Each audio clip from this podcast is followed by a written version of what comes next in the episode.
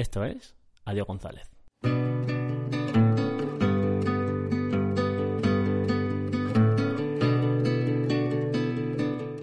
Bienvenidos al decimosexto y último capítulo de la segunda temporada de Adiós González, el podcast que nadie pidió, pero que aquí está, otra semana más, esta última semana en la que me acompañan, por un lado el gran Carlos Arroyo. ¿Qué tal Álvaro?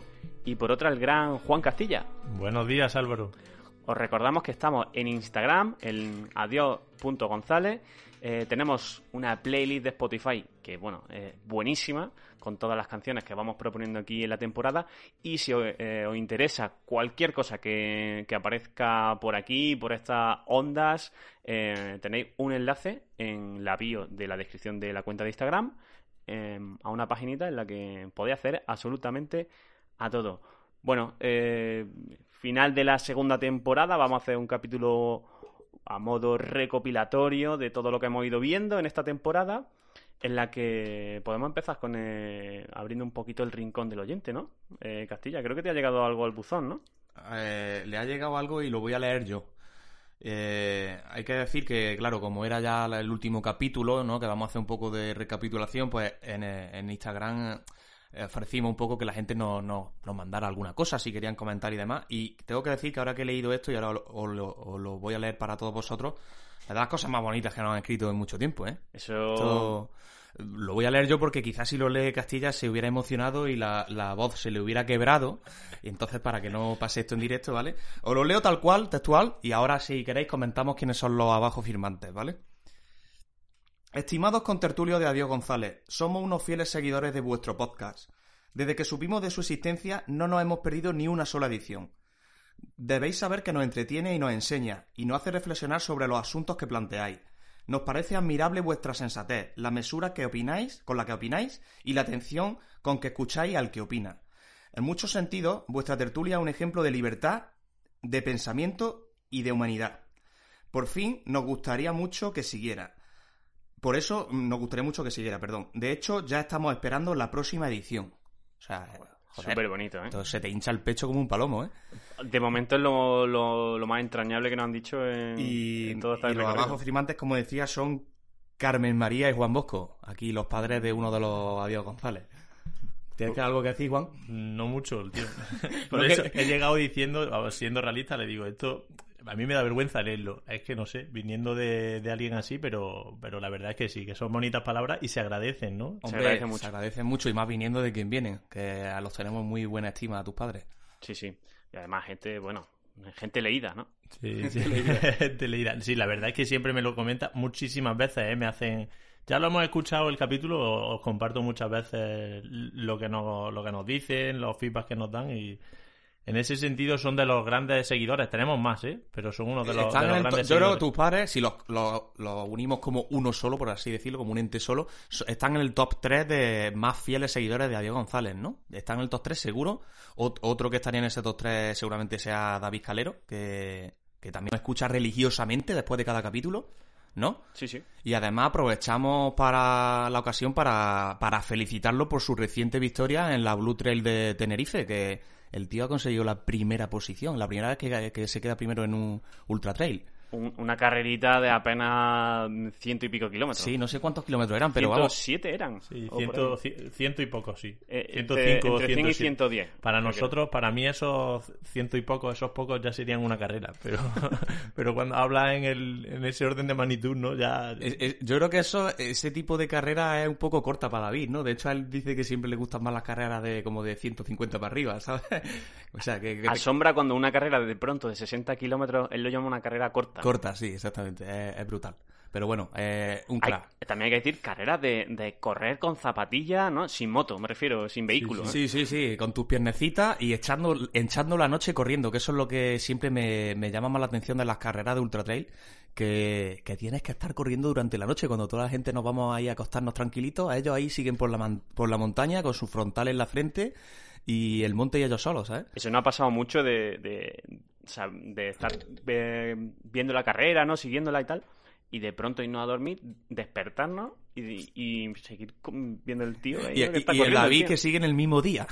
sigue en el mismo día. Eso es brutal. Yo creo, de hecho, que, que algún día tendría que pasar por aquí.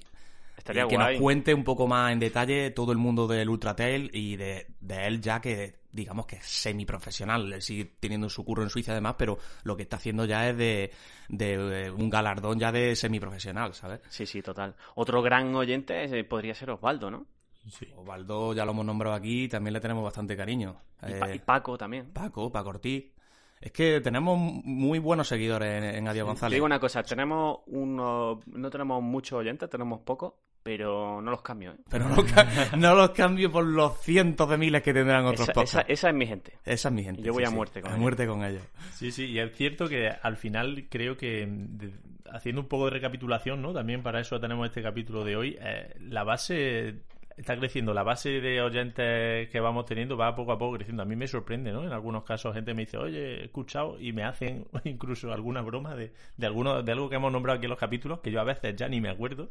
Gente que no esperaba, ¿sabes? Directamente, que sí, que me conocen a lo mejor, o son conocidos de conocidos, pero, pero curioso, ¿eh? Ah, Vamos es- creciendo. está muy bien, la verdad, la experiencia de, de, pues de eso, de que haya gente que a la que le interese, que nosotros en un primer momento no teníamos, no las teníamos mucho con nosotros, ¿no? De que esto le pudiera interesar estar un rato largo, ¿no? Escuchándonos eh, hablar y, pues mira, si le hacemos compañía a, a muchos que son amigos incluso, pues mira, eh, es una forma fantástica de estar en contacto. ¿Qué os parece si hablamos de cine?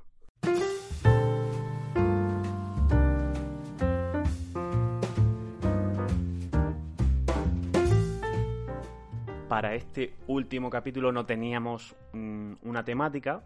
Lo que hemos decidido ha sido hacer un repaso por las películas que a lo largo de esta temporada se han quedado en el, tintero.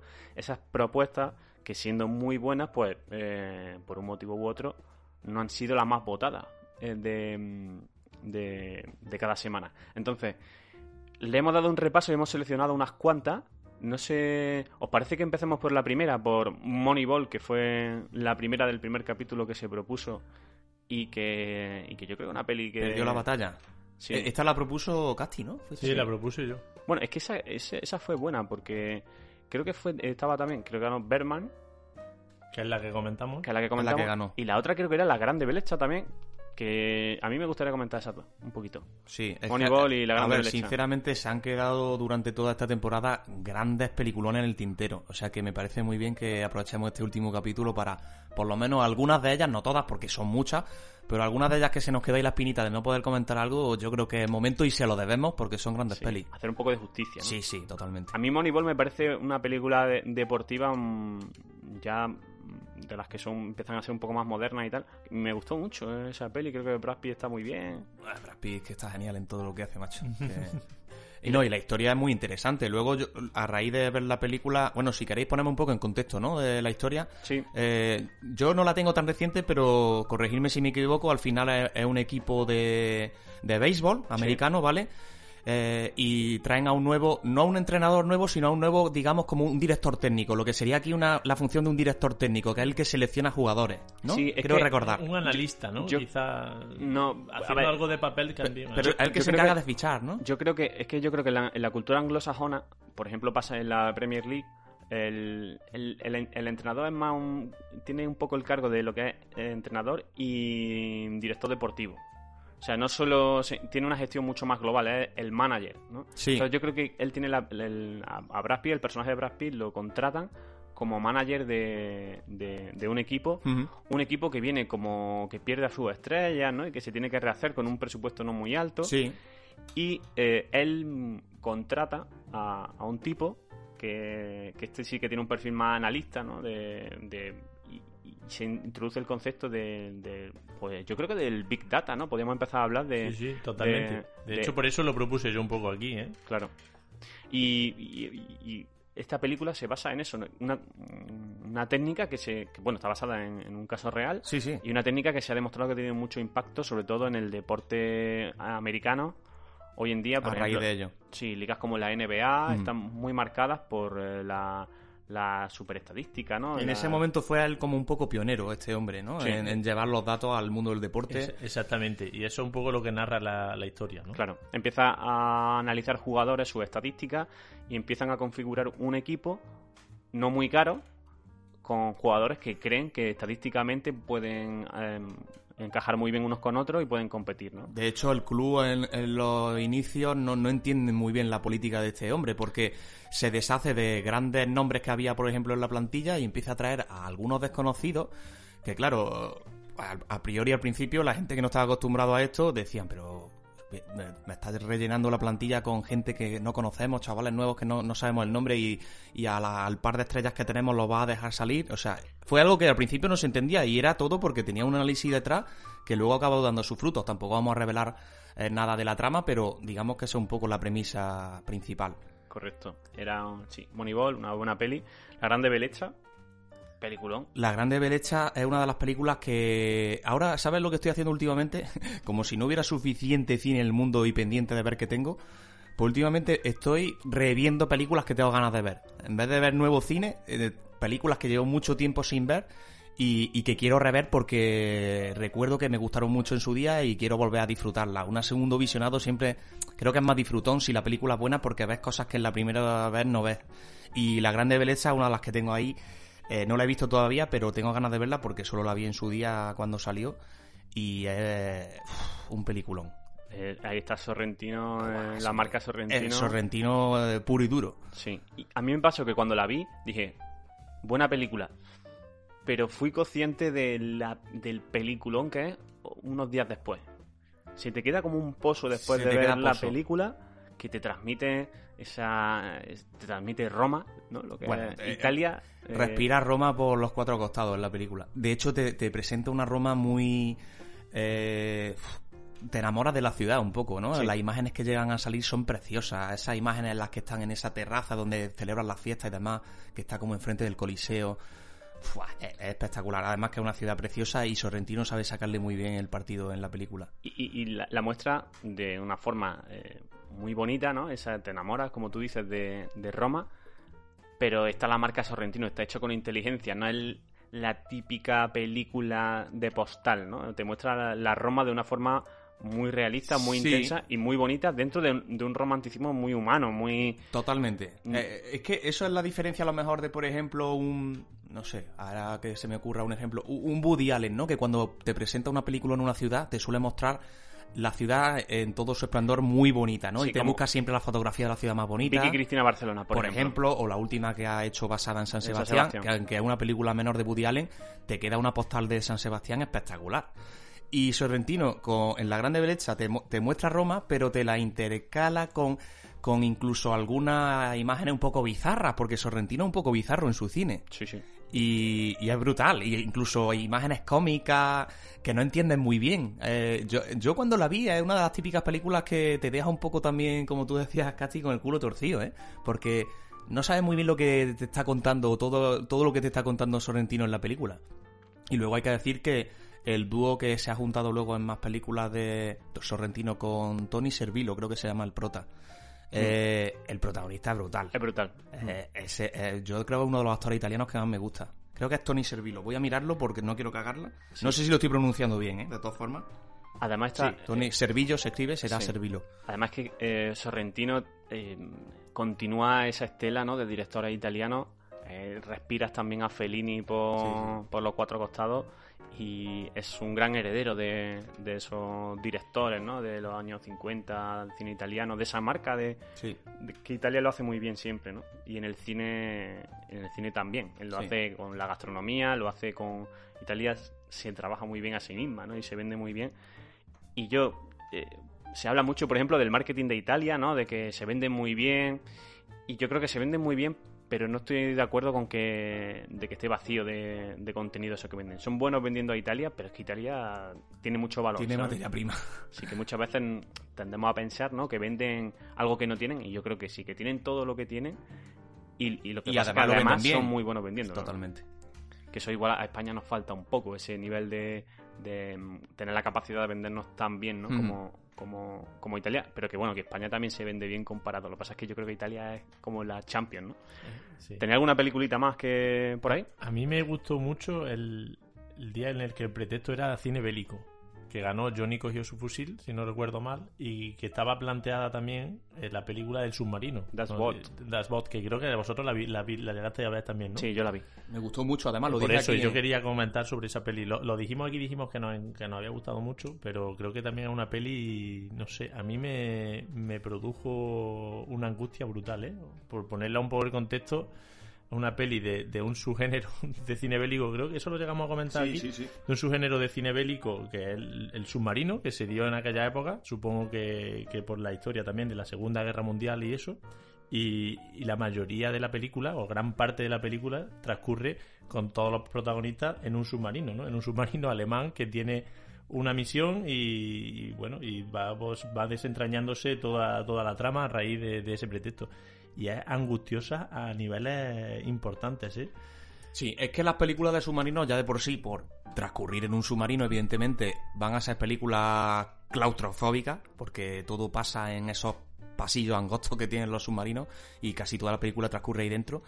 Y es verdad que te transmite un poco pues esa claustrofobia que se tiene que vivir ahí, ¿no? Y sobre todo el no sé, el desazón o el- al final esa película a mí, a mí lo que me dejó es eh, los daños colaterales que produce una guerra, ¿no? De toda esa gente joven que estaba en ese submarino que al final, bueno, estaban ahí porque en las guerras, en las grandes guerras mundiales, en otro tipo de guerras, mucha gente la que acaba luchando, evidentemente, no se ha alistado allí de forma voluntaria, eh, te ha tocado ir, eh, te toca la generación que te toca y vas. Y, y te cuenta un poco la historia de esos jóvenes que están en el submarino, los pobres que sin comerlo y, no- y ni beberlo se ven ahí dentro de esa situación y, eh, y todo el daño colateral que se, que se puede producir en las guerras, que es mucho. Sí, sí, Sí. Es, es una peli antibélica realmente también, ¿no? Con- Casi todas las películas que son, transcurren, que, que van sobre guerras suelen ser antibélicas. A mí esta película, por ejemplo, con- por ponerla en, en comparación con otra obra, me parece que transmite muy bien esa idea, no solo antibélica, sino que pone de relieve quién, quién muere realmente en la guerra y quién se juega la vida y quién combate realmente. Que la mayoría de la gente que combate y muere en la guerra no son héroes concienzudos, sino que son gente a la que le pilla Totalmente. tener que combatir en una Claro. guerra y que además suelen ser niños, suelen ser jóvenes, suelen ser gente muy joven la que muere en la guerra. Sí. Y hablo de. Comento esto, que creo que es uno de los temas centrales de la película, y lo pongo en relación con la última novela que me he leído, que es eh, Matadero 5 de Kat Vonnegut. Vonnegut. Em, Kat Vonnegut eh, combatió en, en la Segunda Guerra Mundial y estuvo en el bombardeo de Dresde. Y. y quería escribir una después de, de- de pasar por ese por esa etapa no quiso escribir una novela sobre el bombardeo de Dresde y tenía mucho miedo a escribir una novela en la que porque muchas veces aunque pretenda hacer una película o una novela antibélica tiende a, crear héroes de guerra no Tien- tiende a, darle brillo a la guerra y él tenía muy claro que quería mm, transmitir que la guerra no es algo deseable, que la guerra es algo en lo que pierden todo y tardó mucho en escribir la novela precisamente por eso. La llamó, el subtítulo es La cruzada de los niños, precisamente por eso, porque mm, hay un, un momento que uno de los personajes dice, un- uno que, era, que es mayor dice, yo eh, pensaba que la- en la guerra combatíamos gente adultos, ¿no? O, o mayores. Y de pronto se da cuenta de que no, de que la mayoría de los que combaten son, Son jóvenes, niños. muy jóvenes, Sí, sí. y que en el fondo son niños, ¿no? Y que no saben ni siquiera por lo que están peleando, ni tienen ninguna causa, ni y, y al final acaban siendo masacrados por un conflicto que, que les ha venido dado, ¿no? Sí. Y creo que esta película incide muy bien, lo transmite muy bien, porque encima se está viendo desde el lado de, desde el lado nazi, es un, es un submarino nazi, ¿no? Sí. Y en ningún momento estás viendo mm, los ideales nazis pasan como eh, sobrevuelan un poco la película, ¿no? Eh, pero- Pero ninguno de los personajes tiene una, Nada, nada. un- una, una ideología muy marcada y simplemente están ahí como podrían haber estado en el submarino del enemigo, pero le ha tocado meterse ahí, ¿no? Totalmente, sí, sí. Buen resumen. Es muy ¿Qué buena más película. películas tenéis, chicos? Que se han quedado en el tintero. Está... Pues mira, yo quería hacer un comentario breve sobre Tarde de Perro, que yo no sé si lo comenté en su día o no, pero creo que sí, pero aún así lo voy a recordar. El guion de, de Tarde de Perro, eh, ¿recordáis? El mundo es nuestro.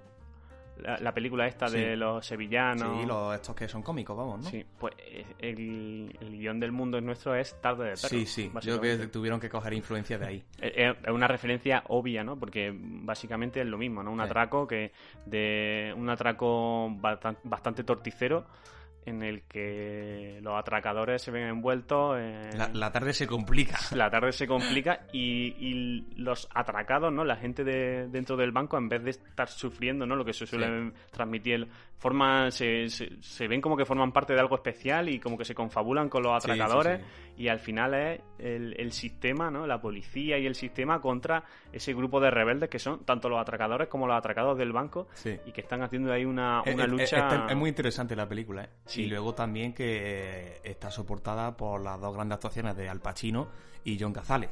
John Casal que... Y, y John, John Cazale, eh, yo tengo que decir algo.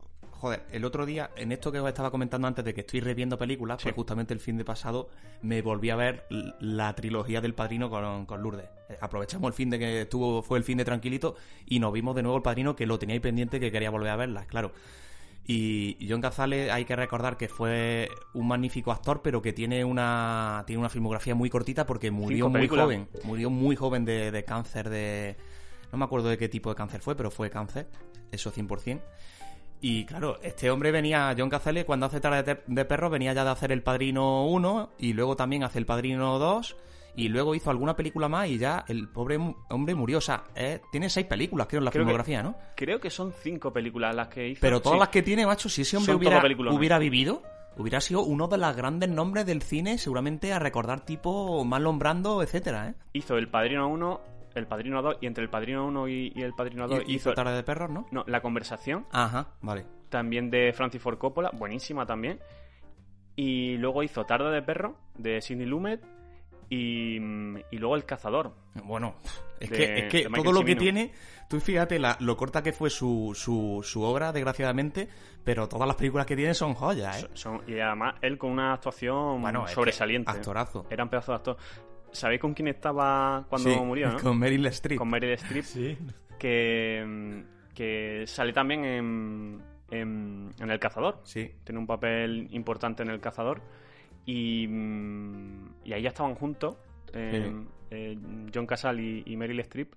Y le hizo mucha compañía en sus últimos años, porque él Sí. en, en los últimos momentos sabía ya Sí, estaba que, ya que no, que no iba a salir de, de esa enfermedad. Y Al Pacino dijo que nunca había visto a una persona con la dedicación, atención y el cariño y el cuidado que tuvo Meryl Streep en los últimos años de vida de John Cazale. Estuvo a, a- al lado de él hasta que dio el último suspiro. O sea, en la cama, el día que murió, estaba allí Meryl Streep cogiéndole la mano. O sea, Sí. fue... Es una triste historia, pero bueno, es un gran actor que nos ha dejado una obra corta pero brillante, desde luego. Muy recomendable toda, ¿eh? porque la conversación, que a lo mejor de todas es la menos conocida, es muy buena también. Una peli muy buena. Em, ¿Alguna cosita más? Yo tengo mm, una o dos más. Yo quiero nombrar mm, muy rápido, aquí ya no, me- no nos paramos mucho, pero eh, creo que la propusiste tú, Álvaro, que fue la de Barry, Sí. de Rodrigo Cortés. Eh, es una película que yo creo que no mucha gente conoce y creo que se merece que hoy la rescatemos también porque se propuso y no pudo salir. Y yo creo que es uno de los ejemplos perfectos de, de la economía del cine, de con poquísimos recursos económicos, una película que tuvo que costar muy poco, hacer algo que te mantiene pegado a la pantalla la, la hora y pico que dura. O sea, es espectacular la película, tenéis que verla, ¿eh? Sí, o sea, Buried eh, es cine. O sea, es la, de, la definición de lo que es el cine. Porque te está contando una historia en, en- en- en un espacio tan, tan, Tan tan, pequeño. reducido que Sí, sí. dices, ¿cómo se puede hacer una película con esto? Es imposible, ¿no? De partida es imposible hacer Sí. una película así. Y Rodrigo Cortés tiene la capacidad de hacer una película que además el cine español ha dado grandes películas y algunas llegan a ser eh, internacionalmente reconocidas. Pero esta película no solo es internacionalmente reconocida, sino que hace algo que no ha hecho ninguna película Ninguna. en la historia. Es historia del cine, Eh. Barbie. Y eso se lo debemos a un director español Sí, señor. y a, y a un tipo tan brillante como Rodrigo Cortés. Es una película que la premisa... Yo reconozco que antes de verla dije, me atrae poco verla, tío. Ver una película Pero te sorprende, ¿eh? pero es increíble. Es un peliculón cómo consigue agarrarte Te agarra Desde el principio hasta el último minuto. y te suelta eh, los títulos de Si, si crédito. estábamos diciendo antes que Dashbot, el submarino, era claustrofóbica, eh, Beth Barry, eso lo digo eso. y vaya a flipar. Sí, brutal, brutal. Yo mm, me gustaría también nombrar por lo menos a The Florida Project, que fue una película que a mí me gustó muchísimo. Es una película también de cine independiente y es muy, muy interesante. Y quien no haya visto Terciopelo Azul, que vea Terciopelo Azul. De hecho, que vean todas las que hemos propuesto aquí en el podcast. Es, que, es que hay que verlas. Hay muchas muy buenas, muchas muy buenas. No sé si tenéis alguna cosita más o, o podemos seguir adelante. Seguimos, ¿no? Con el, especial. Podemos empezar por una, entre comillas, crítica que se nos hizo, de que hablábamos mucho de cine pero poco de serie. Y mm, yo he de decir que, mira, como tú has comentado antes que estabas reviendo cine, yo, eh, una de las ideas que tengo ahora mismo sobre la serie es no ver muchas más series nuevas, tengo alguna pendiente, pero tengo muchas ganas de volver a ver Mad Men. Sí, hombre, que esa, esa hay que reverla. Me gustaría mucho verla ahora otra vez, porque creo que eh, la, la vi cuando estaba, yo estudié Publi y, y claro, por temática, recuerdo que estaba como en cuarto de carrera o así, nos la recomendó algún profesor y tal, y por temática en ese momento me, me llamaba mucho, pero ahora me interesan muchas otras cosas de, del- de la época de, de la que transcurre Mad Men. Claro. Y- Es que hay un contexto ahí político y social en los años que transcurre Mad Men que yo creo que ahora le saqueramos más chicha. Yo también la vi quizá demasiado joven. Yo, yo la he visto hace poco y sí, sí, eh, le saca mucho, o sea, a mí me ayuda mucho ver este tipo de series a entender, ¿no? Los contextos, los contextos históricos de esa forma que a lo mejor yo no conoce tanto exactamente, ¿no? Cómo vivía la gente, igual que, que hay alguna otra serie que ayuda a lo mismo, ¿eh? Es que esa me- muestra, esa, además creo que está muy bien caracterizada la Sí, sí. serie. Ahora, esa, esa serie es para echarle, no se ve en una tarde ni en dos ni en tres. No. ni en una semana, ¿eh? son muchos capítulos, ¿eh? muchos. Y, y tam- creo que es una serie que tampoco pide pegarte un atracón No, de no. verla, sino no pide la- nada. Hay, Ver- que, di- te- hay que digerirla, ¿eh? te ves los capítulos, los digieres bien. eh, tiene un buen trabajo eso de, de- de ambientación en la película y muestra esa, esa, esa América, esos Estados Unidos De los 60. de los 60, Mm. brillantes, ¿no? Sobre De- todo en Nueva York de los 60 te lo muestra perfecto. O sea, Sí, con esos cochazos, ¿no? Esos Cadillacs, eso, ese brillo, ¿no? De, que tenía esa época. Cuando ves esa, esa serie, a mí me entraba un montón de ganas de, de decir, me gustaría haber trabajado en Nueva York en los 60, en cualquier empresa, pero vivir ahí en la ciudad y respirar ese ambiente que se empieza a respirar en los 60, ¿sabes? 60 y ya a principios de los 70, joder, macho, es que yo a una serie que tengo un poco mitificada, tengo que decir, quizás no soy el más parcial hablando de Mad Men, pero para mí creo que está en mi top 3 de mejores series que he visto en mi vida, sin duda. O sea, eh, suena lógico, me refiero, que es una serie que tiene una, Sí, pero una- no- no una chirría, buena no base no para chirría. poder Pero- optar por lo menos a ser. Sí, pero hay gente con la que he hablado que incluso que no la terminó. Es que es una serie un poco para cafeteros, ¿eh? Te tiene que Sí, gustar sí. también, ¿eh? Para los muy cafeteros. No, no, es, no es digerible para todo el mundo, ¿eh? Porque a lo mejor no le gusta un poco la premisa, lo que cuenta. Hay gente que prefiere series que sean un poco más... eh, no sé cómo explicarlo. Más directas, ¿no? Más directas, sí. En Mad Men te pasan un montón de capítulos y verdaderamente en el capítulo no ha pasado nada. Lo único que te ha contado un poco es, pues eso, cómo era la vida en la ciudad y poco más, ¿sabes? No hay, no hay digamos, un- una trama que, que desentrañar o algo así, ¿no? Claro, pero es que yo creo que No si fuese una serie que, que a todo el mundo le, le entra por el ojo y la disfruta y a lo mejor no sería tan buena, ¿no? Ya. Las series que acaban siendo fenómeno de masa y que de pronto llegan, arrasan, ¿no? Y, y es la serie favorita de todo el mundo. Eso, Sí. llevamos, eso está un poquito edulcorado, ¿no? Tiene, puede tiene ser, aviso de exceso de azúcar, ¿no? A mí es que esta, esta, esta etapa, tío, lo- o sea, los 60, los 70, lo hemos traído aquí en varios temas, ¿eh? Un Woodstock, por ejemplo, estuvimos hablando de eso. Luego, Carlos, tú también. ¿Cuál fue el tema que tú hablaste? Del cine de la conspiranoia. Del cine de la conspiranoia, no sé, me, me llama mucho la atención en lo último, igual también por haber visto más Men, no sé, no, no lo había pensado, pero puede estar relacionado. Me, me ha llamado mucho la atención, la verdad, ¿sabes? Y el- todo lo que, el surgimiento que hubo, ¿no? De, de- de- de diferentes índoles en esa etapa, en la que nosotros, por cierto, en España todavía no estábamos, ¿no? En ese punto, ¿no? A nosotros nos llegó bastante después. Es que claro, ves cómo se lo pasaban en el Nueva York de los 60 allí y ves cómo estábamos aquí en los 60 y dices, madre mía, que no hay, no hay color, ¿eh? Totalmente. Es curioso, es curioso. eh, Se, se ponen como ciertas bases del mundo que hoy ya conocemos, ¿no? Y eh, me, me llama mucho la atención, ¿sabes? En todos los, en todos los ámbitos, ¿eh? Yo, yo pienso, tengo siempre esa idea de que el, el mundo se modernizó en los 70 y los 60 son un poco el- los pre-70, ¿no? Son ese preludio en la que se conectan ese- esos clásicos que vienen de los 50, pero ya empiezan a modernizarse, ya empiezan Mm. a aparecer los Beatles y, y los Beatles son, al final de los 60 llega Woodstock y, y en los 70 empieza, el mundo se- para mí se moderniza, ¿no? Porque Sí. hay mucha, muchos conceptos que asociamos a, a modernidad como a nivel cultural los conciertos, ¿no? El modelo ese de festivales que perduran hoy en día eh, y ya han pasado 50 años Y- sí, sí. y siguen súper vigentes, ¿no? Los, los, los coches, ¿no? Los vehículos, los viajes, los- hay muchas ideas que, que hoy el mundo no es tan tan diferente con respecto a los 70 que, por ejemplo, los 70 con 50 años antes, con los años 20, ¿no? Sí. ¿Alguna cosita más sobre series que, no sé, recomendación o... Hombre, pues yo otra que pondría en la lista para rever es que la además la tengo pendiente y la tengo que ver rever pronto es The Wire. Que lo llevo diciendo muchos años que la quiero volver a rever y esa, esa hay que reverla también. Esas son mis dos series que tengo ahora mismo Eh, también. Esta la, tra- la traje yo, ¿acordáis? El día que hablamos también de eso la nombré yo. Para mí es una de las top 3, ¿eh? Y yo no sé si todavía yo la voy a volver a ver. Igual le, le doy un poco más de tiempo, pero... Porque es que es curioso, porque yo esta la vi, no sé, sería 2011 quizá. Ya estaba completa.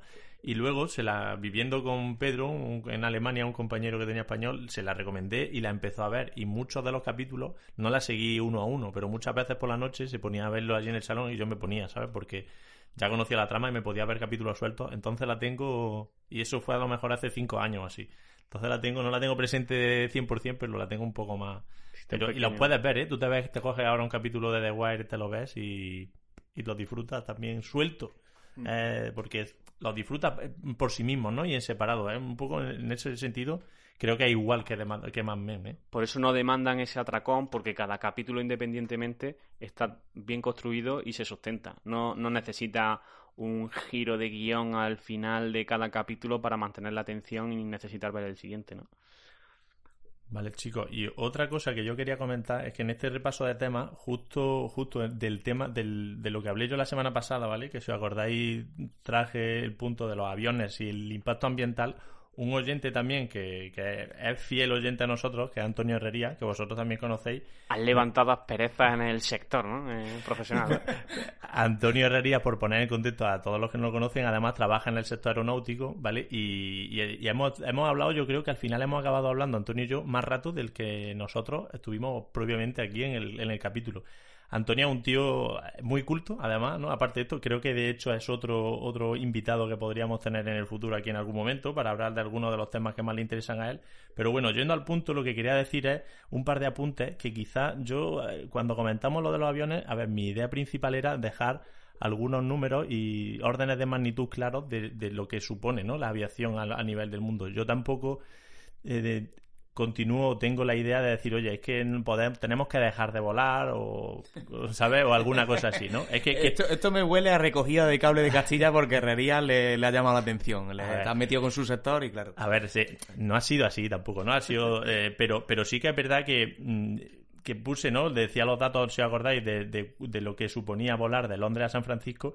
Yo no estoy de acuerdo, y eso creo que no quedó allí claro, yo no estoy de acuerdo en decir, oye, hay que dejar de volar de Londres a San Francisco, esos vuelos hay que eliminarlos, ¿no? Yo, pero sí creo que, que en lo, y en esto es donde debatía con él, que eh, allá donde hay una solución posible en, en- en tiempo se vaya transicionando de alguna manera, ¿no? No sé si con prohibiciones o tal, ya lo planteamos aquí. Yo creo que, que la idea, por lo menos así lo entendí yo, eh, que quedó clara, es que em, no, no podemos evitar el vuelo Londres-San Francisco.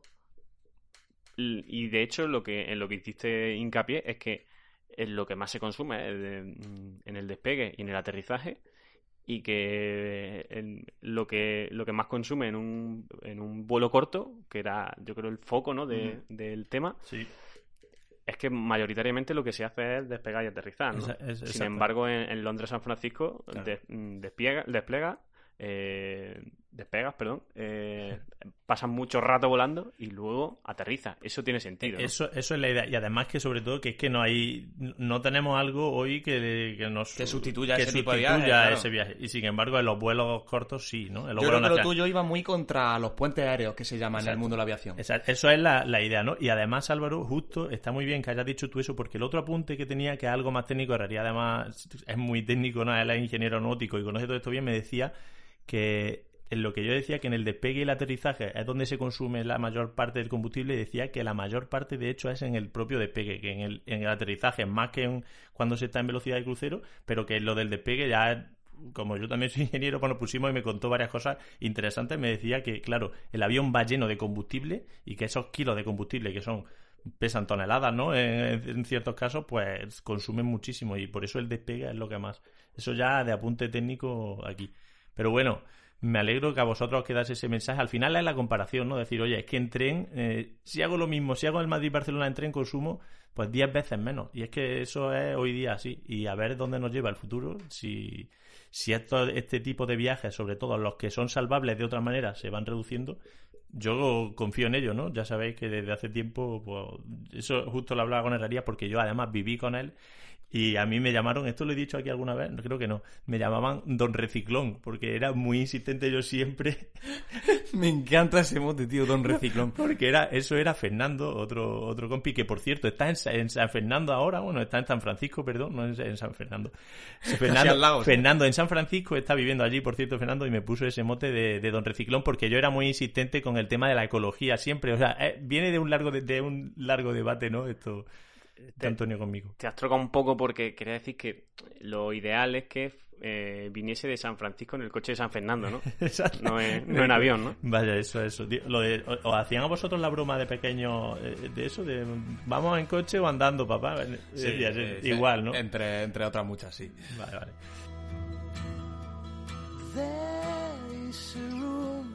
by the steps in my head. Yesterday grey was the view from the bed.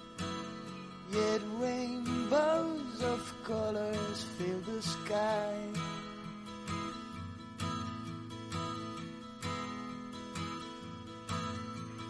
There is a shadow that hangs overhead, cast by the dreams I've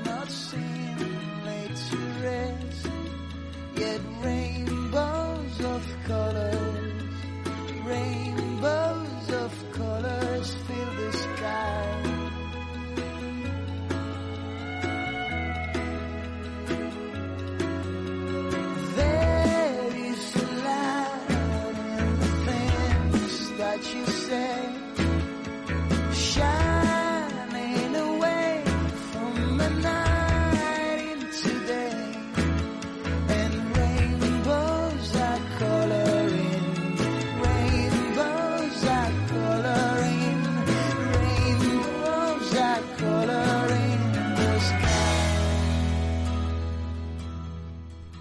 Rainbow of Colors, eh, una canción de un grupazo mítico eh, de Sandy Drivers, de su disco Tiny Telephone del año 2007, y que bueno, la hemos elegido un poco en conjunto porque hoy queremos poner canciones que, que nos marquen nostálgicamente, ¿no? Esa nostalgia que nos gusta tanto. Y esta, este disco, este grupo, esta banda es una de esas bandas especiales, uno de esos discos especiales que te acuerdas perfectamente de la época en la que lo brillaste, te, te, transporta, ¿no? Sí. Qué buen ro te deja esta canción, ¿eh? te deja un buen ro. Este fue su último disco, de hecho, ¿no? Sí. El, Tiny Telephone 2007. Ya hablamos, ya traje aquí, ¿os acordáis? Creo que fue la temporada pasada, ¿no? De hecho, que, que Jero sacó un par de temas así de la nada un poco y, y lo traje y hablamos este tío, o sea, yo si pudiese elegir un grupo de los extintos en España que vuelva, yo, no, y tuviese sentido, no tiene ningún sentido esta propuesta, pero si lo tuviese, yo elegiría este grupo sin duda, ¿eh? Para mí, no sé. No, no lo veo tan descabellado, imagínate el año que viene un sonorama. Que lo junte de, nuevo, ¿no? Claro, después de, de, de esta época oscura que hemos pasado, ¿no?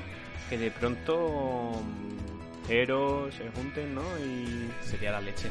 O, el propio Hero solo, si viene y toca en. va a ir a un concierto en Santander, un fin de por yo que sé, uno, uno yo, yo bien, ya lo dijimos nada, yo voy a intentar ir, ¿eh? Es que ese tipo. Hero. malas, tío, si no vienen los originales, que vengan de nuevo los Seijas, los hermanos Seijas que montaron este homenaje a ellos de justamente de este disco y fue lo más parecido que hemos tenido de verlos de nuevo en directo porque eran iguales, ¿eh? Fue muy parecido. Sonaban iguales. De hecho, luego leí que el, vocalista, el, mayor de los seis, no me acuerdo ahora del nombre, que era, el que cantó, en otro concierto que estuve hace poco de ellos, a él no le gustan los Sandy Driver. Ah, no Eh, le gustan. No le gustan. O sea, le gustaba al resto del grupo, al hermano pequeño sí le gustan, que es el, el percusionista de Soel, de Soel López. Y, pero lo convencieron para ese proyecto y para ese concierto homenaje porque su voz, el timbre de la voz, el tono de la voz que tiene es muy parecido al de Jero Romero. Sí, sí. Y era el que mejor pegaba con diferencia si había que hacer un homenaje a los Sandy Driver. En la voz tenía que estar él porque había momentos que cerraban los ojos y te creías que estaba ahí Jero Romero de nuevo cantando el Tiny Telephone para ti, ¿sabes? Sí. Se- Sería, la verdad, a ver, Jero, si viene a, si vuelve a tocar, vamos a verlo, obviamente. Pero sería muy bonito, sería un gran regalo post pandemia que de pronto es un sonorama, ¿no? Es que pega muchísimo, además. Eh, eh, la tarta de cumpleaños del sonorama, ¿no? Esto de Buah, que que te lo, te lo muestran que no sabes hasta que va a llegar. Regalo. Además, el año que viene, 2007 hemos dicho, ¿no? 15 años. mm, Sería no sé. precioso, sería un, Sería épico. un bonito Vamos, regalo. Si eso, aquí puede entrar ya uno de, los temas casi que hemos comparado. Si eso sucede y yo no estoy para verlo, es el mayor ataque de FOMO de, de la historia. Te lo digo. Es motivo de Es suicidio. total, ¿eh? Totalmente el mayor ataque de FOMO de la historia. ¿Habéis tenido, chicos, el, el FOMO presente o no? Eh, desde, desde que lo tratamos aquí. Sí, o sea, Siempre más presente, igual o menos. ¿Ataques de FOMO de algún Sí, tipo? sí. Hombre, yo tengo ataques de FOMO todos los días. Algunos pequeños más o en mayor o en, men- o en menor medida tienes siempre, ¿no? De cualquier cosa que te pierdes, por supuesto. Hay que aprender a luchar un poquito con el... fo- Es Hay- un poco como la nostalgia, ¿no? Hay que aprender a convivir con él, simplemente, ¿no? Es como la nostalgia, no se puede estar en todos sitios, ¿no? Claro. Es complicado. Bueno, teníamos pendiente, que lo dijimos en su momento, la Love List, que por eso hemos elegido también esta canción, que es muy bonita, que tiene mucho brillo, para hablar de, la Love List, para recapi- recapitulamos un poquito para quien no recuerde o quien no escuchase ese capítulo. La Love List es una lista de, cositas pequeñas de- del día a día que no cuestan dinero y que sin embargo te hacen feliz, ¿no? Te, te llenan de felicidad, te, te, te llevan a un momento de, de, de, de paz, de, de Eh, estar te- bien. Te, te sacan una sonrisa, ¿no? Eso es. Mm, Simplemente por... Y no, no es que me he comprado un coche. Mm, Claro. Sonrío, ¿no? Un no, ¿no? en ese sentido, ¿no? Pues bueno, ¿qué, qué, qué tenéis apuntado en esa lista? Mira, yo, yo empiezo si queréis. Y es, es una- algunas son tonterías, pero de verdad que, que me da esa sonrisa. Es cuando estás comiendo ensaladilla rusa, una buena ensaladilla rusa, y coges una cuchara, y esa cuchara tiene una aceituna. Una aceituna de las verdes. ¿Sabéis lo- de lo que hablo, no? Sí, que, sí, que sí. suelen tener pocas, porque además Se venden cara la aceituna en la ensaladilla. Sí, sí, ¿eh? porque si tiene mucha es que no tiene sentido, porque es un sabor muy diferente, pero que encaja bien, pero eh, eso para mí está en la love list, ¿eh? cuando lo, lo coges y tan, y, y te entra. Es que es verdad que la aceituna tiene un sabor muy protagonista. Y si fuese, si tuviese un exceso de aceituna, estarías comiendo aceituna todo el rato. Claro. Pero encontrarte una de vez en cuando. Ese momento, esa cuchara es, es una es, es totalmente muy de Lovely, ¿eh, Casti? Me ha gustado. Sí, totalmente. ¿Tú tienes alguna cosita, Carlos? Yo tengo varias. Eh, una relacionada precisamente con, con los conciertos y los festivales que justamente hemos comentado ahora, con que sería magnífico ver a los Sandy el año que viene. Una de las cosas que más me gusta a mí eh, dentro de un festival, por ejemplo, es el primer concierto de la tarde. Al primero que llegas. Cuando llegas al festival que todavía... Este creo, no sé si se comentó, pero no sé si tú lo comentaste, Casti, o algo parecido, pero es que me parece... A mí me, me produce un buen rollo de la leche. Ese concierto en el que llega, llega y todavía es de día. Eso creo que lo comenté yo. O fuiste tú, ¿no? Y, y anochece mientras ves ese concierto. Es que yo tengo una playlist que... Ah, verdad, creo que lo comentaste tú, ¿cierto? yo tengo una playlist en Spotify que está basada en ese momento. Es que eh, eso para mí es eh, brutal ese momento. pero yo no me acuerdo de que hayáis comentado. Yo no sé si lo Yo comentamos creo que aquí. no fue aquí en micro. Yo creo que fue fuera de micro. Yo no estaba. A raíz de esta, de esta playlist que está basada en eso, en ese momento de ese concierto que empieza de, de día y acaba de noche. Es cuando llega al festi, ¿sabes? Todavía no está muy masificado porque eso, la gente suele llegar luego para los cabezas de cartel más tarde, se puede medio andar bien, se puede pedir bien en las barras y, y te ese primer, ese primer concierto relativamente cómodo, eh, sin mucha masificación, como digo, y, y suele ser además conciertos, no sé, son, depende del festival evidentemente, pero un, un grupo que, no sé, que si ha ido más temprano al festi es porque te identifica o te gusta en especial y, y verlo ahí eh, anocheciendo, con esos cielos que a veces se ven de atardeceres. No sé, mola mucho. Con ciertos tipos, los Fleet Fox. Sí, algo ese así. tipo de grupos, ¿no? Sí, son sí, así sí. como. Tienen toque animado, no son un rock brutal. Todavía no son de saltar quizá al concierto, ¿sabes? De este típico concierto ya de... Se junta también con otra cosita que podría estar en la Love List, que es el primer trago de la cerveza, de tu primera cerveza de- Fresquita. de esa tarde. Sí, tío. ese primer trago sabe diferente. Y, y sí, esta, esta lista yo la llamé eh, Summer Moon, Summer Moon. luna de verano. Qué bonito. Que Yo- creo que, que es ese concepto, ¿no? De. Hay, noche, pero también hay verano, y en el verano hay sol, ¿no? Entonces es como un sol y sombra. se mezclan, Os se voy, a, mezclan. voy a decir una cosa. Yo de esto, yo no recuerdo haber hablado con vosotros de esto, ¿eh? Soy sincero. No sé si lo- seguramente igual lo hemos hablado. Ya sabéis que no tengo una memoria prodigiosa, pero yo creo que somos precisamente quizás amigos por cosas como esta, porque yo tenía aquí apuntado atardecer, cerveza en la mano y puesta de sol. A poder ser la puesta de sol mm, al lado del escenario o, detrás, ¿vale? Que vea el sol. Y ese es un momento de Love List para mí, de- y lo estaba pensando justo en lo mismo, tío. O sea, en llegar. Ese lo tenemos los tres, entonces. Ese, ese es común. y yo os prometo que yo no recuerdo haber hablado de esto con vosotros. No, o pero sea, al final... por, por eso, por eso, por eso sale tanto el tema. La gente que lo entienda, por estas cosas sale tanto el tema de, de la música, los festivales, ¿no? En este podcast, porque compartimos una pasión ahí bastante clara. ¿eh? Es que además una, un- una condición que se cumple en ese momento es que ya no hace tanta calor como antes. Claro, es sí. como ya está empezando a bajar la temperatura y es- está volviendo a, a ser apta para la vida humana, ¿no? Sí, sí, totalmente. Entonces se junta eso con tu primer trago de, de tu primera cervecita y te ponen un grupazo eh, tocando, pues ¿qué más le pide a la vida? No claro? se le puede pedir más a la vida que eso. No se le puede pedir más. Bien, yo tengo, tengo una que es mm, despe- despertar un domingo sin que suene el despertador y que sea relativamente temprano.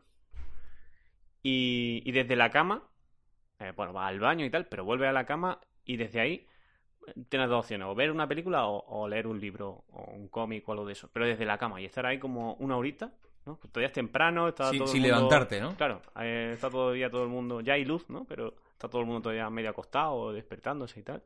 Y ese, ese momentito ahí en tu cama para ti de verte esa película o tal, a mí eso es algo que, que, como hemos dicho, no cuesta dinero, son momentos que no cuestan dinero y que a mí tenerlos me, me aportan me aportan felicidad, porque es un momento para ti, para estar a gusto y Mira, ese sería uno de mis elementos de la En, en esa línea, yo no lo tenía aquí, pero no lo había pensado. Pero ahora me ha venido a la cabeza. A mí me encanta mm, levantarme un día que no me tengo que levantar temprano.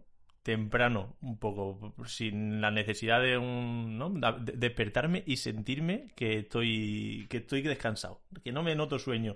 Y que sean a lo mejor las 8, ¿sabes? Un domingo, las 8, las 8 menos cuarto, la hora que sea. Y levantarme y ponerme a hacer cosas. Cuando me pasa eso, también hay un momento. Un momento love, ya sea para, para ponerme a leer en la cama, ¿no? O en o cualquier otra cosa. Pero ese, esa sensación que no me pasa tantas veces, me encanta, ¿eh? La verdad. Es que mm, el tema de los horarios, gestionarlos bien, eh, con el tiempo te vas dando cuenta de que es importante y de que al final te pones a contar horas y son muchas más útiles las horas esas de, de la mañana, así como dices tú, Juan, te has levantado por motu propio y estás descansado y son las 8 de la mañana, ocho y media, dices, "Pff, tengo, es que 5 horas hasta la una del mediodía Claro. Sí, hay mucha gente para que... aprovechar para hacer cosas y encima estás descansado. No como por la noche, que si tú te pones a las 11, te dan las 4 de la mañana, te acuestas con la cabeza embotada, estás Claro. cansado de todo el día y al día siguiente tiendes a levantarte tarde, por lo tanto entras en una espiral como muy nociva, ¿no? Hay, hay mucha gente... Bueno, díganlo tú. No, iba a decir que este, este tipo de momentos también, la, si algo bueno nos ha dejado la pandemia, es que ha ayudado a que se produzcan más este tipo de momentos, porque eh, toda nuestra vida, que nosotros los españoles éramos gente un poco tardones a, a todos los niveles, de comer, de irnos a la cama, además, hemos adelantado todos esos horarios y nos permite haber estado haciendo un día vida, saliendo con los amigos, bebiéndote unas copas, lo que sea, pero luego, con el tema de los toques de queda y demás, acostarte temprano y el día siguiente te levantas relativamente temprano, como decíais vosotros, y descansado, porque has llegado a, a dormir siete o ocho horas, ¿no? Entonces, quiero preguntaros también a colación de esto, que cuando acabe esto, ¿qué pasa? Yo un momento, antes de responder, antes de responder esta pregunta, que para ejemplo un botón que hemos adelantado horario y hoy tenemos reserva de comida a las 3 y media. Pero era horario por grabar, era por grabar. europeo. Horario europeo, sí. Pero Hor- claro. er- horario europeo de cena. Pero claro, somos muchos y precisamente tenemos que, que grabar esto, entonces tenemos Sí. necesitamos margen para no ir corriendo. No, pero esta gestión tan de horarios que creo que la hemos mejorado gracias a la pandemia. Cuando esto acabe, ¿qué pasa? Porque eh, vamos a volver ya con los 33 años que tenemos a esto de acostarnos a las 6 de la mañana y luego perder el día siguiente completo o yo, qué? Yo me temo que sí.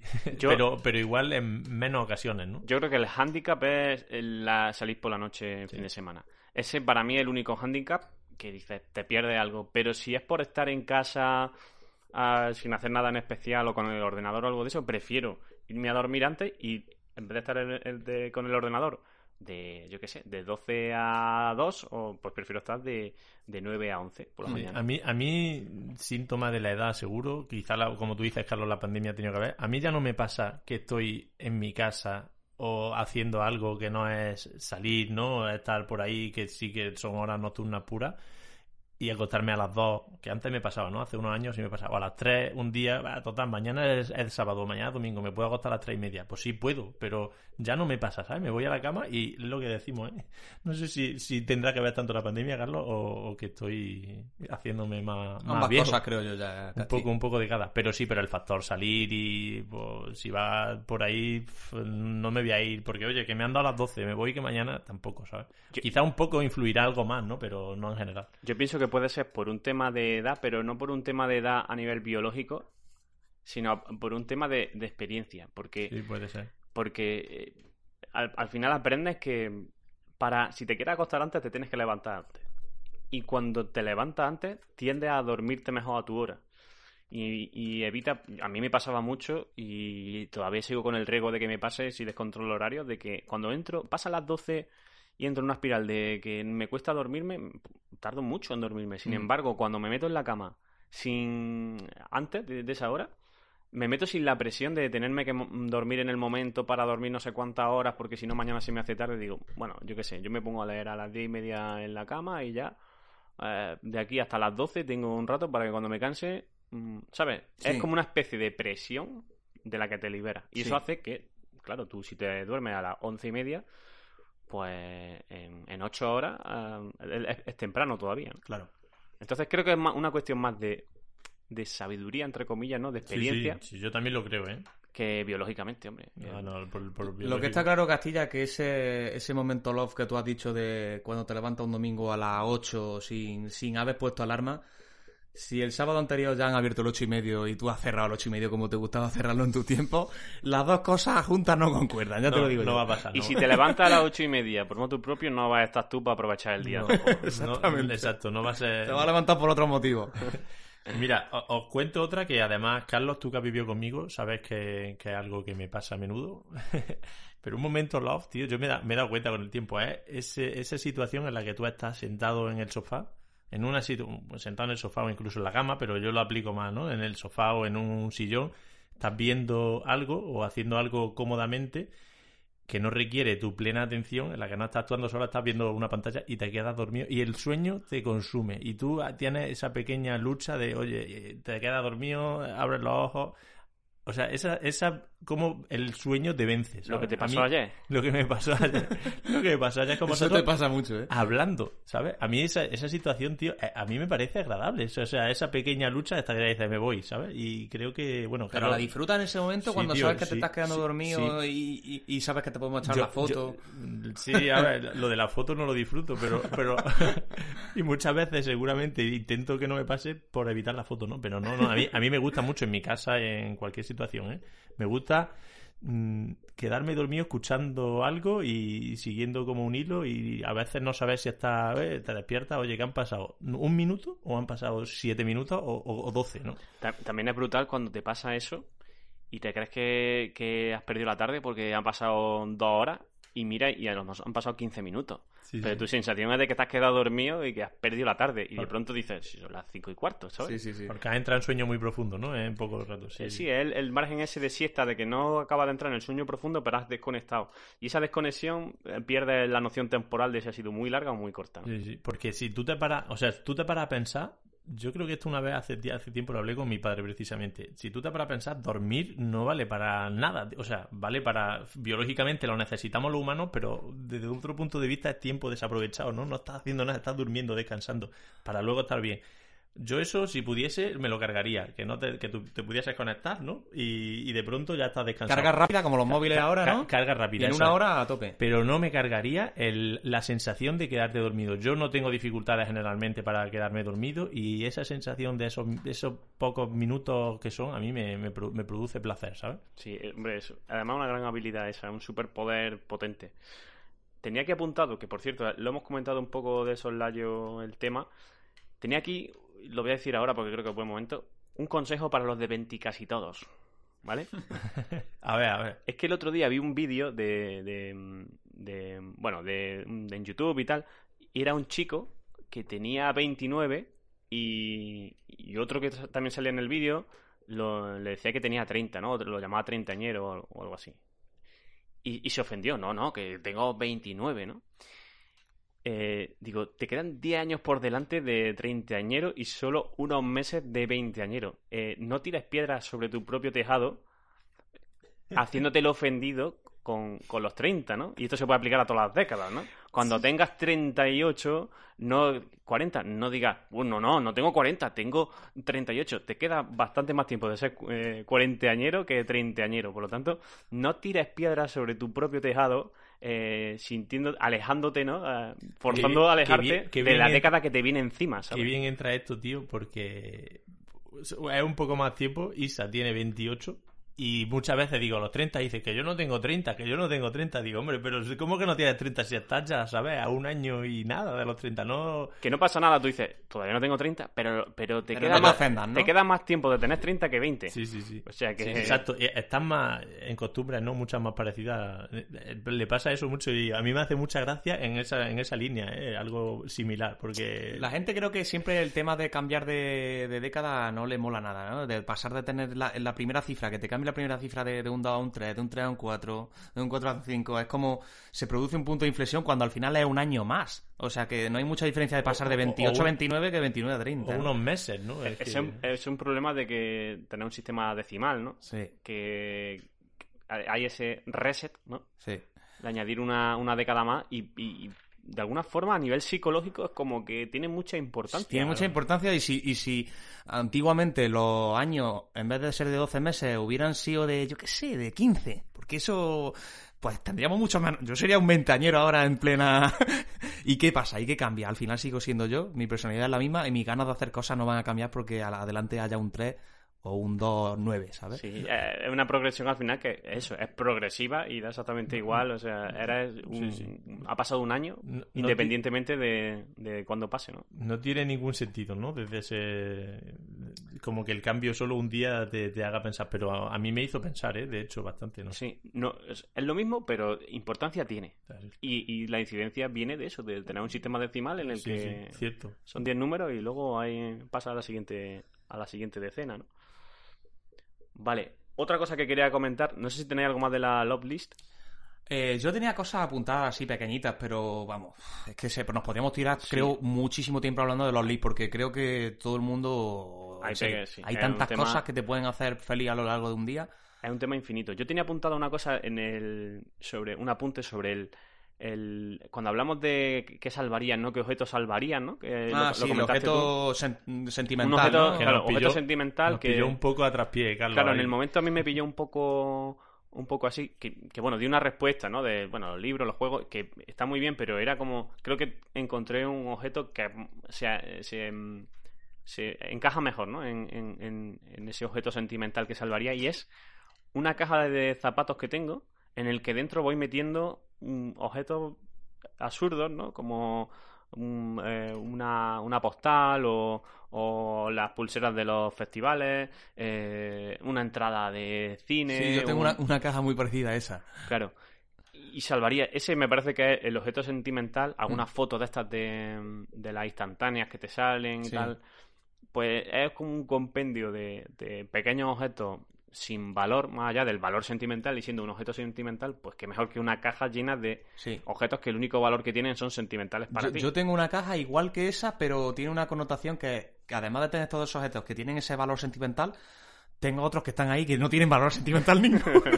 Unas tijeras de cortarse los Es pies, que ¿no? el otro día lo tuve que abrir para buscar una foto de carnet que iba a necesitar que me habían pedido en la autoescuela y abrir la caja y Lourdes se descojona cada vez que abro esa caja porque tiene desde objetos que sí me sí quiero guardar a toda costa como una pulsera de un festival hasta un llavero de propaganda que está ahí metido, una tarjeta de crédito caducada desde hace años y en algún momento tengo que hacer una limpieza, hacer un filtro en esa caja y dejar de verdadera- verdaderamente lo que me gusta porque es un compendio de cosas. Pasarle un filtro sentimental, ¿eh? Sí, hay que, es pasarle, bonito, hay que pasarle el filtro sentimental y esto y quitar. Tengo una una ¿cómo se llama esto que te ponen en la cabeza a los tenistas para que no Una le caiga- bandana. Una bandana en la del Real Madrid. Me la pongo a veces para hacer el tonto en casa, o sea, tengo cosas que tengo que tengo que Eso, tirar. sí, sí. Yo, yo también tengo algo parecido, ¿eh? De hecho, Depende del uso que le hayas dado a la bandana. A lo mejor te trae muy buenos recuerdos. La tengo ahí para hacer el tonto, creo yo, Yo- simplemente. Yo, los tengo metidos como eso que comentáis, como en un sobre así grande, ¿vale? Pero yo, fíjate, yo dije en su momento la colección de vinilo, porque es lo primero que me salió, podría ser una de las cosas, y ahora luego pensando también, se me vino a la cabeza algo que igual lo, saca- lo salvaría antes, que tiene menos valor económico también, por supuesto, pero que es, como un sobre también, es otro, pero es un sobre en el que tengo mm, clasificadas todas las fotos de la instantánea que he hecho en los últimos años, porque a, fase he hecho bastantes fotos, ya sabéis, en casa, ¿no, Carlos? De hecho, cuando vivíamos juntos teníamos en una pared un, un mo- mosaico, no sé cómo decir, un mural en el que íbamos poniendo la foto de todos los que venían a la casa, que llegamos a juntar casi 100 fotos, ¿no? 80 y tantas fotos. Pues eso, yo creo que eso lo salvaría, eso tiene mucho valor, porque eso lo he hecho en otros sitios y las fotos además siempre le pongo la fecha y un título y mucho valor sentimental ahí dentro. ¿eh? Eso no se me había ocurrido. Sí, hombre, eso es muy bonito y la verdad que, claro, es que ese tipo de de identificar objetos sentimentales en el, en el momento te pilla así un poco, sí, pero sí, os pillé frío. Pero Claro. bueno, está bien rescata- rescatarlo ahora. Bueno, por eso es perfecto ahora traerlos, estos, estos objetos que, que no tienen valor y sin, y sin embargo importan mucho. Importan. Si los pierdes, importan.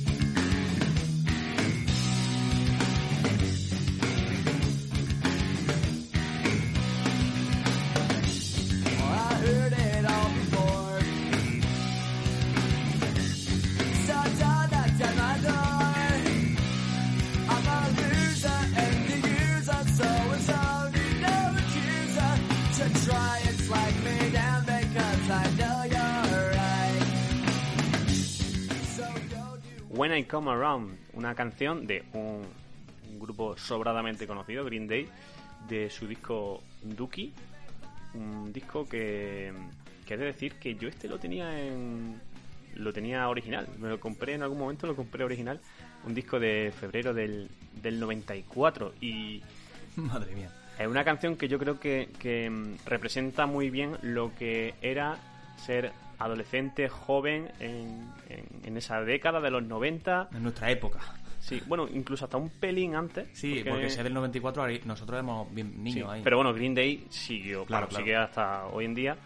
Y, y creo que representa muy bien esa, esos años, ¿no? De finales de los 90, principios de los 2000, de lo que representaba ser joven, de este, mm, este eh, género tan tan reconocido hoy en día, ¿no? El punk eh, comercial, este pop punk, pop punk, eh, punk rock, de grupos como Green Day, de Offspring, ¿no? El Blink 182, em, Zoom 41. Zoom 41. Había muchos, sí. Jimmy, Wa- Jimmy Eat World era otro, sí, sí. Esto le llamamos sí, el punk o punk californiano, porque muchos, la mayoría creo que eran de California, o rock californiano, también Sí. conocido.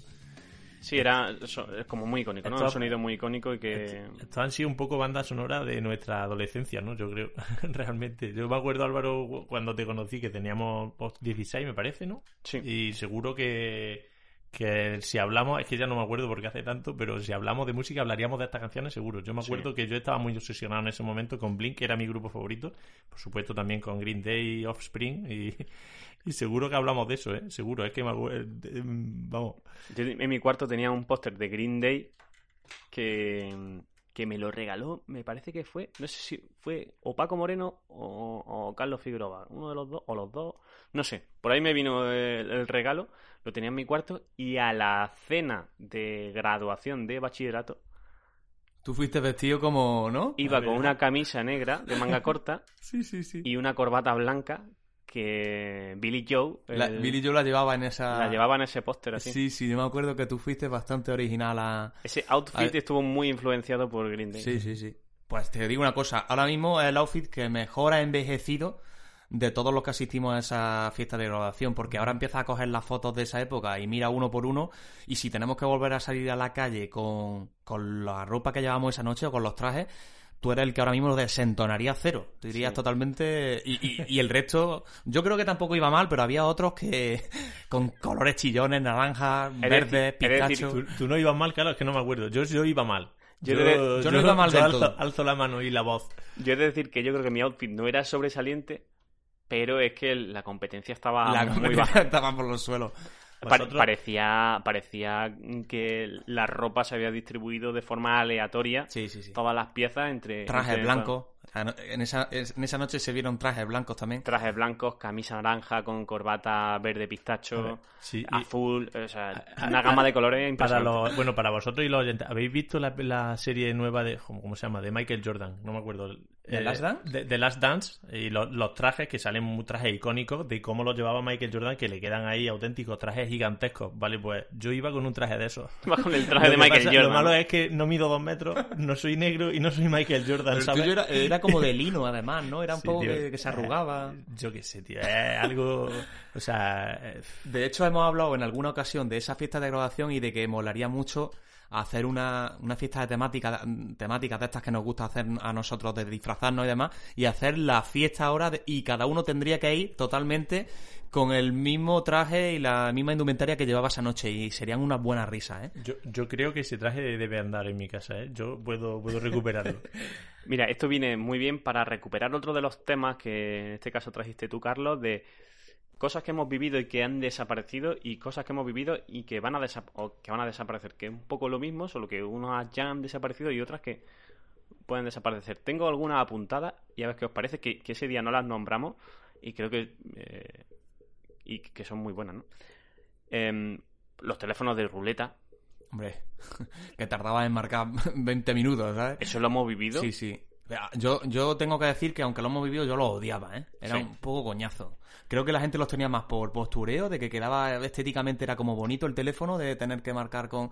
Pero, macho, eran muy poco prácticos. Pero es verdad que es un aparato que se lo da a una persona hoy en día, a un, a un chaval joven, no tan joven ya, o sea, me refiero, jóvenes, pero que pocos años después de... A nosotros nos pilló bien pequeños los Sí. teléfonos de ruleta, ¿no? Sí, sí. En, ca- en casa de mi abuela lo había, ¿eh? En, es que en casa de la abuela era donde más sobrevivían esos Y teléfonos. sobrevivió años, claro. Es que ese teléfono, claro, sería el primero que se hizo porque es puramente mecánico, un sistema muy fácil. Que eso sí que ahí es mecánica pura y que se puede tirar funcionando años y años, yo creo, sin Claro. que se rompa. El tema es que se lo da a a alguien hoy en día y el no estar visualizando la selección que vas haciendo de números, tienes que tú recordar cuánto has puesto. O sea, tenía su handicap a la hora de, de- de usarlo. ¿eh? Tengo otro que también... Bueno, Te digo tenía- uno porque encaja cosas que pasaban, bueno, eran objetos, ¿no? Pero cosas que pasaban antes y que ya hoy no pasan, entra perfectamente aquí. Se me acaba de ocurrir saberte números de teléfono de memoria. ¿Cuántos os sabéis? No sé si lo tenía apuntado. ¿Cuántos os sabéis? Yo me sé, creo que tres o cuatro ya, ¿eh? Yo me sé muy poco, sí. Y yo creo de que chico todavía me me sé sabía el mucho. tuyo. Yo creo que me sé el tuyo de tu casa todavía, de todas las veces que nos llamábamos de pequeños. Yo- Puede ser... Sí, sí. Madre mía. Y el tuyo era... No, es- no, no, no, el tuyo no me lo sé, tío. El del Cabri me lo sé, por ejemplo. Otra cosita más que hemos vivido y que ha desaparecido, la carta de ajuste. ¿Os acordáis cuando en los canales de televisión había una hora en la que cerraban? Que había toque de queda Había con los de canales de, televisión. Sí, sí, sí. y aparecía la carta de ajuste. No, no, no tenían la teletienda todavía y entonces tenían que poner ya la pantalla ahí en, en, en grisáceo. Es que eso, eh, lo mismo, ¿no? Nos pilló también de pequeños, no muchos años, pero, pero coméntaselo tú ahora a los chavales que tienen, ¿no? Eh, en Twitch retransmisión en directo 24/7, 24-7, sí. que había momentos en el que los todopoderosos canales de televisión eh, chapaban, ¿no? Sí. Y una cosa que relacionada con esto de la televisión, que no sé si sigue y si sigue se va a perder pronto ya, si no se ha perdido ya, es el teletexto. Lo tenía apuntado también. Ah, lo tienes también, ¿no? Lo tenía apuntado Es que también. ahora me ha venido a la mente que con el tema de la tele. ¿Sí, ¿Sigue? ¿Sabéis si hay todavía Sí, teletexto? por supuesto. eh, Pero, teletexto. ¿quién lo usa eso sí. ya, tío? Mm, Pues que gente muy mayor, supongo, ¿no? Ese, ese era otro de los temas que en el futuro costará eh, explicar qué, era el teletexto, ¿no? ¿Qué era? Eh, Y, y para y teniendo internet, ¿no? ¿Para, Sí. ¿para qué servía el, Sí. el teletexto? Sí, era un proto-internet. ahí, Vosotros ¿no? usabais el teletexto. Yo lo, lo usaba a veces para ver los resultados de los, de los partidos de fútbol y algo así. Entonces, para eso recuerdo haberlo. Incluso para, para. Si había Yo creo que para lo, ahí. lo que más lo utilizaba yo era para la programación. Yo también, para ver lo que iban a echar en el canal eh, durante la tarde. O... Sí, para, para eso teníamos, en- en- yo creo que en mi casa teníamos, no sé, una revista Sí, sí. que Eh, siempre al final eh, tenía la, que eso otro, eh, es otra que cosa sea- que no va a ver nunca más. La tele, teleindiscreta. ¿Eh? Teleindiscreta. No sé, creo que se llamaba tele, teleprogramación TP o teleprogramación TV o algo Había- así. Había una que era solo para eso, pero además había algunas revistas que yo ya no me acuerdo en cuál, que te traían la de esa semana solo y la de los canales principales. Y ahí era donde. lo- o en el, en el periódico no, ¿no? En el periódico venía también, es que ya ni me acuerdo. Eh, y, y bueno, en, en Canal Plus, cuando se podía hacer esa. Bueno, otra cosa que no tenía apuntada, pero también a, a raíz de todo esto. El Canal Plus comunitario. Que lo contrataba uno de la comunidad, se repartía el gasto entre todos y todo el mundo tenía acceso a. Pero eso, eso estaba al borde de, de la legalidad, supongo, ¿no? Hombre, pues era pirateo en el fondo. era, era pirateo ya. pero ¿no? era un pirateo más analógico, ¿no? Porque Sí. era a nivel de comunidad, ¿no? Era tirar un cable, es que era totalmente, sí, sí, analógico. Pues, pues con Canal Plus también te venía una revista de la programación. Claro, todo ese tipo de, de elementos auxiliares hoy ya no tienen sentido, Ya, ¿no? ya Porque han tienes tu aplicación o tu web o lo que sea y ahí consultar lo que te dé la gana, ¿no? El, Canal Plus, ¿no? Que fue el primer canal de pago que llegó. Eso aquí en España era una revolución, ¿no? Sí, sí. Eh, Yo me acuerdo que además echaban como... Quien tenía el Canal Plus era... guay, que echaban muy buenas películas porque... eh, eran películas que, digamos, estaban eran recientes. Se habían estrenado a lo mejor eh, el año anterior en cines y al año siguiente o a los meses incluso ya las tenía disponibles en Canal Plus. Y eso era como... No estábamos acostumbrados a eso porque antes de tener la tele privada como Canal Plus las películas que te, que te pasaban por la tele pública llevaban ya estrenadas un montón de años. Y Canal Plus es como que le puso, ¿no? Ese cine más reciente a, Sí. a la tele. Vino eh, francesa, creo, ¿eh? O sea, la Sí, matriz original francesa. venía de Francia, sí, sí. Sí. Eh, que en, en Pozo Blanco pasaba que muchas veces llegaban antes a Canal Plus que al cine. Sí, sí. que Eso también nos pasó mucho en el pueblo. Ahora ya, ahora ya no, porque eh, en los últimos años yo me he dado cuenta que el cine Posito ya tenía como, iba más o menos en, eh, al mismo nivel, Sí. ¿no? De, que, que el resto de cines de España, pero hubo una época en la que nos venían un año más tarde la película Sí. al cine. Hay, hay un de- cuando yo era pequeño había una, una idea que yo tenía que, que se la pregunté a, mi- a mis padres, porque cuando ponían los, anunciaban las películas, ¿no? Algún anuncio de alguna peli, ¿no? Y decían próximamente en los mejores cines. Digo, papá, el de Pozo Blanco no es de los mejores. el de Pozo Blanco, Porque desgraciadamente. aquí nunca llegan cuando lo anuncian. Entonces Vaya, te tenías vaya. que acostumbrar a que la película a tu pueblo llegaba, pues eso. Cuando pues, llegaba. Seis meses después, ¿no? Cuando ya tenías eh, lo que se llama ahora el hype Sí. por otras películas, ¿no? Y Totalmente. te ponían las de hace seis meses o hace ocho meses, etcétera, ¿no? Pues mira, voy ya por cerrar el, este bloque televisivo. La única que tenía de cosas que hemos vivido y que van a desaparecer, esto es una premonición, ¿no? Un pronóstico mío, que yo creo que van a ser los canales de televisión. Creo que la tecnología está evolucionando en, en una dirección en la que los canales de televisión como tal, como los conocemos, no van a tener sentido desde un punto de vista analógico, ¿no?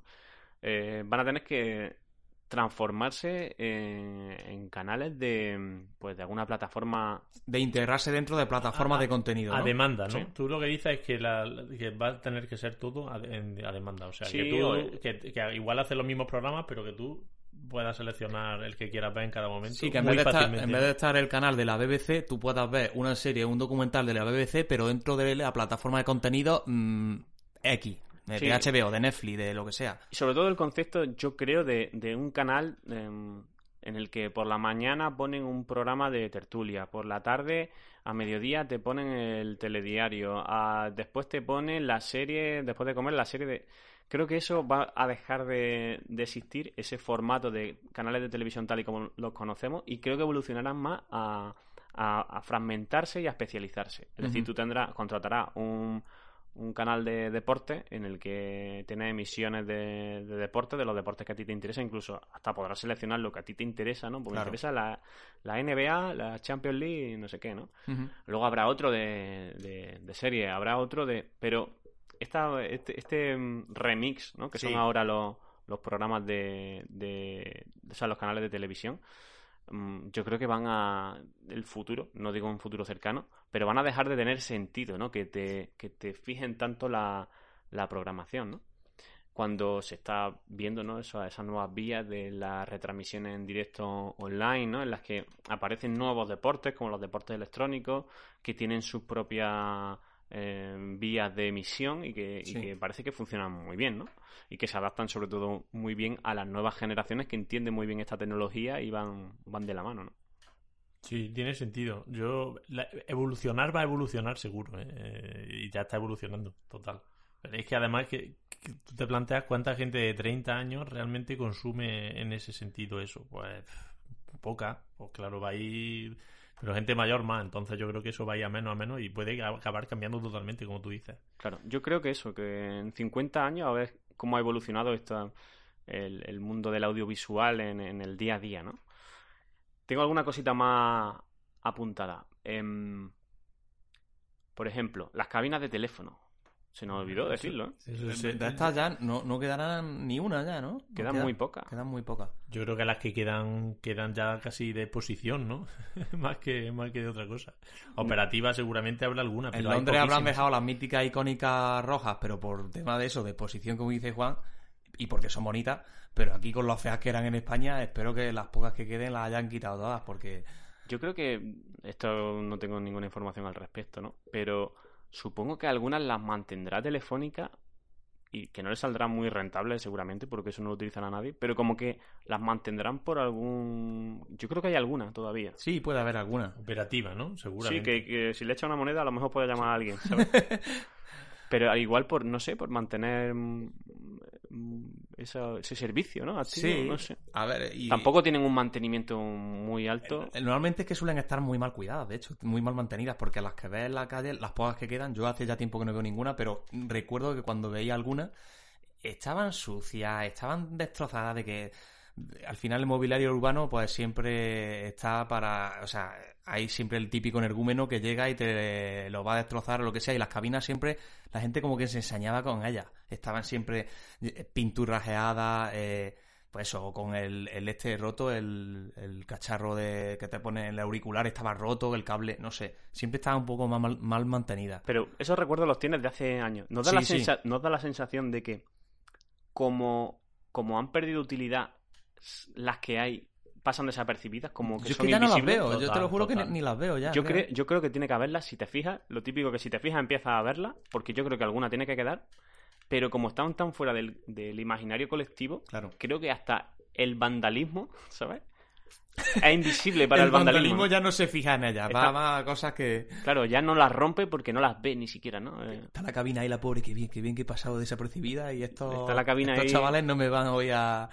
Se van a enseñar con los contenedores. agazapada, ¿no? Sí, sí, sí. Y ya los quinquilleros ya no. Es no- verdad, no verdad, es curioso, sí.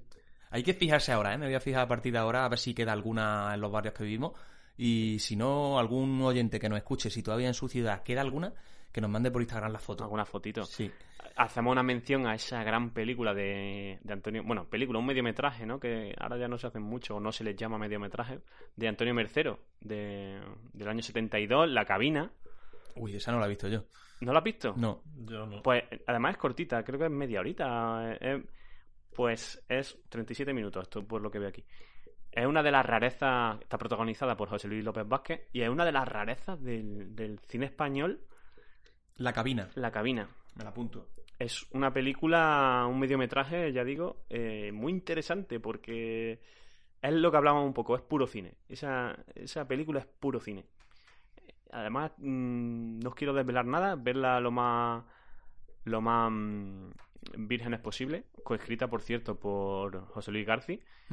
Y es una película muy especial dentro de lo que es el cine español, me parece muy, muy significativa, ¿no? Tengo un par de cositas más. Em, una, llamar de don a los maestros. Eso no se, no se hará ya, ¿no? Eso seguirá pasando. En algunos colegios más elitistas o de, de corte a lo mejor religioso, o cor- cor- colegios así un poco, pues eso, más privados y demás, pero en la, en la escuela pública seguro que ya no. Yo es que recuerdo de... Y eso va menos seguro, ¿no? Sí, yo creo, claro, eso, yo creo que eso ya no, no se dirá o se dirá poco. Pero yo recuerdo que venía algún profesor más joven al que no le gustaba que le dijesen Sí, sí, don claro. fulano tal. Y nos lo decía y para nosotros era súper extraño y no podíamos. Al final tenía que tragar con que le dijésemos don Antonio. sí, sí, don... porque llamarle Antonia Seca a ti te- te- no podía, ¿eh? No, no, no, So- sobre todo en el primaria, ¿no? Sí, claro, Primaria- hablo, hablo de primaria, sí. No, no te salía. Es que no te salía llamarlo por su nombre de pila y ya está, ¿no? Yo creo que eso, José me lo podríamos haber eh, preguntado, pero yo creo que eso ya no se hace, ¿no? Como, hombre, no, no, eso está fuera. Igual ¿Os que habla, imagináis- hablar de usted a- al profesor o el profesor habla de usted a los alumnos. Que Claro. eso también... ¿Os imagináis a don Josemi? Don José, Mi- Don José Miguel. Sí, sí, eso es curioso, pero es verdad, ya, ya se habrá perdido casi seguro en, en todos los colegios. Yo creo que esa relación también eh, maestro-alumno, ¿no? Va evolucionando. Claro, totalmente. Y, y eso del don queda como de, de otra época, ¿no? Sí, sí. Eh, Queda incluso de una época más antigua que la nuestra, diría, ¿sabes? Nosotros lo utilizamos y lo hemos vivido, pero eh, me, me traslada más incluso a la época ya, no sé, eh, de nuestros padres. Eso Claro. del don. Es que en los early 90 todavía había algunos Había reminiscencias ahí. de- reminiscencias de, de años anteriores, ¿no? Sí, La, la foto de, de- del rey, ¿no? En las clases. sí, pero eso lo mismo sigue, ¿no? ¿O no? ¿En, la- en las escuelas públicas estará la foto o no? No ya no sé. sé. si es obligatorio o no lo es. No... Y si no lo, si sigue, eh, lo apuntamos en la lista de cosas que van a- hemos Que visto y van a Van desaparecer. a desaparecer O el crucifijo, que estaba Sí. también en todas las clases. Bueno, vosotros ibais a un colegio salesiano, tiene más sentido, ¿no? Que haya un Claro, al final allí te la el crucifijo allí te lo tenías que comer. ¿Te imaginas en el colegio salesiano decir, no, pero me gustaría que, que respetaran mi condición de persona ateo, ¿no? laica y que me lo quites de ahí? Pero yo iba a colegio público y había crucifijo y foto del rey. Además, Ujú. una foto del rey que, que no era reciente, no se actualizaba mucho. Sí, sí, que salía ahí todavía Juan Carlos bien jovenzuelo, ¿eh? Salía, sí, eh, salía muy joven, con muy poco vino en- a sus espaldas. Esa, esa es otra de las cosas igual que existen hoy que no, no existirán, ¿no? En el futuro. ¿El qué? La... La monarquía. Bueno, hay que verlo. Nada, un poco de tono de broma, no sé, no sé, la verdad. De ¿Qué hecho, en, ahí? en esta línea de futurista que, que estamos de pronóstico, yo tenía apuntado... ¿Os acordáis cuando traje Dilemas del Futuro? Sí, se me quedaron algunas en el tintero, pero es verdad que ya nos estábamos alargando. Y una de las que tenía apuntado, lo que pasa que era quizá demasiado seria para meterla, era si creéis que en el futuro habrá más o menos democracias que ahora. Ese es un dilema bastante chulo de plantearse. yo, yo creo que más, tío. O sea, democracia más. De nivel democráticos ya... Es que yo al principio, va- a priori, a priori creo que te viene la sensación de que el, el mundo siempre va a ir a mejor y por tanto cada vez va a haber, va a haber más democracia. Lo nuestro es una democracia, ¿eh? no, no confundir con monarquía, ¿eh? estoy hablando de democracia. Sí, sí, sí, sí. Pero luego al mismo tiempo te pones a ver lo que pasa en algunas partes del mundo y en los últimos años también ha habido un montón de, de regímenes totalitarios que se han, ¿no? que se han proclamado, o sea, han derrocado al gobierno que había. Entonces es un dilema curioso porque no tiene por qué. ¿eh? Yo no estaría tan seguro de si va a haber más en el futuro o menos. yo, yo creo que habrá más porque creo que el, digamos, el sistema económico y de poder al final ha encontrado fórmulas para, para in- incidir en las democracias mejor incluso a lo mejor que, que hasta en, en- en sistemas autoritarios, ¿no?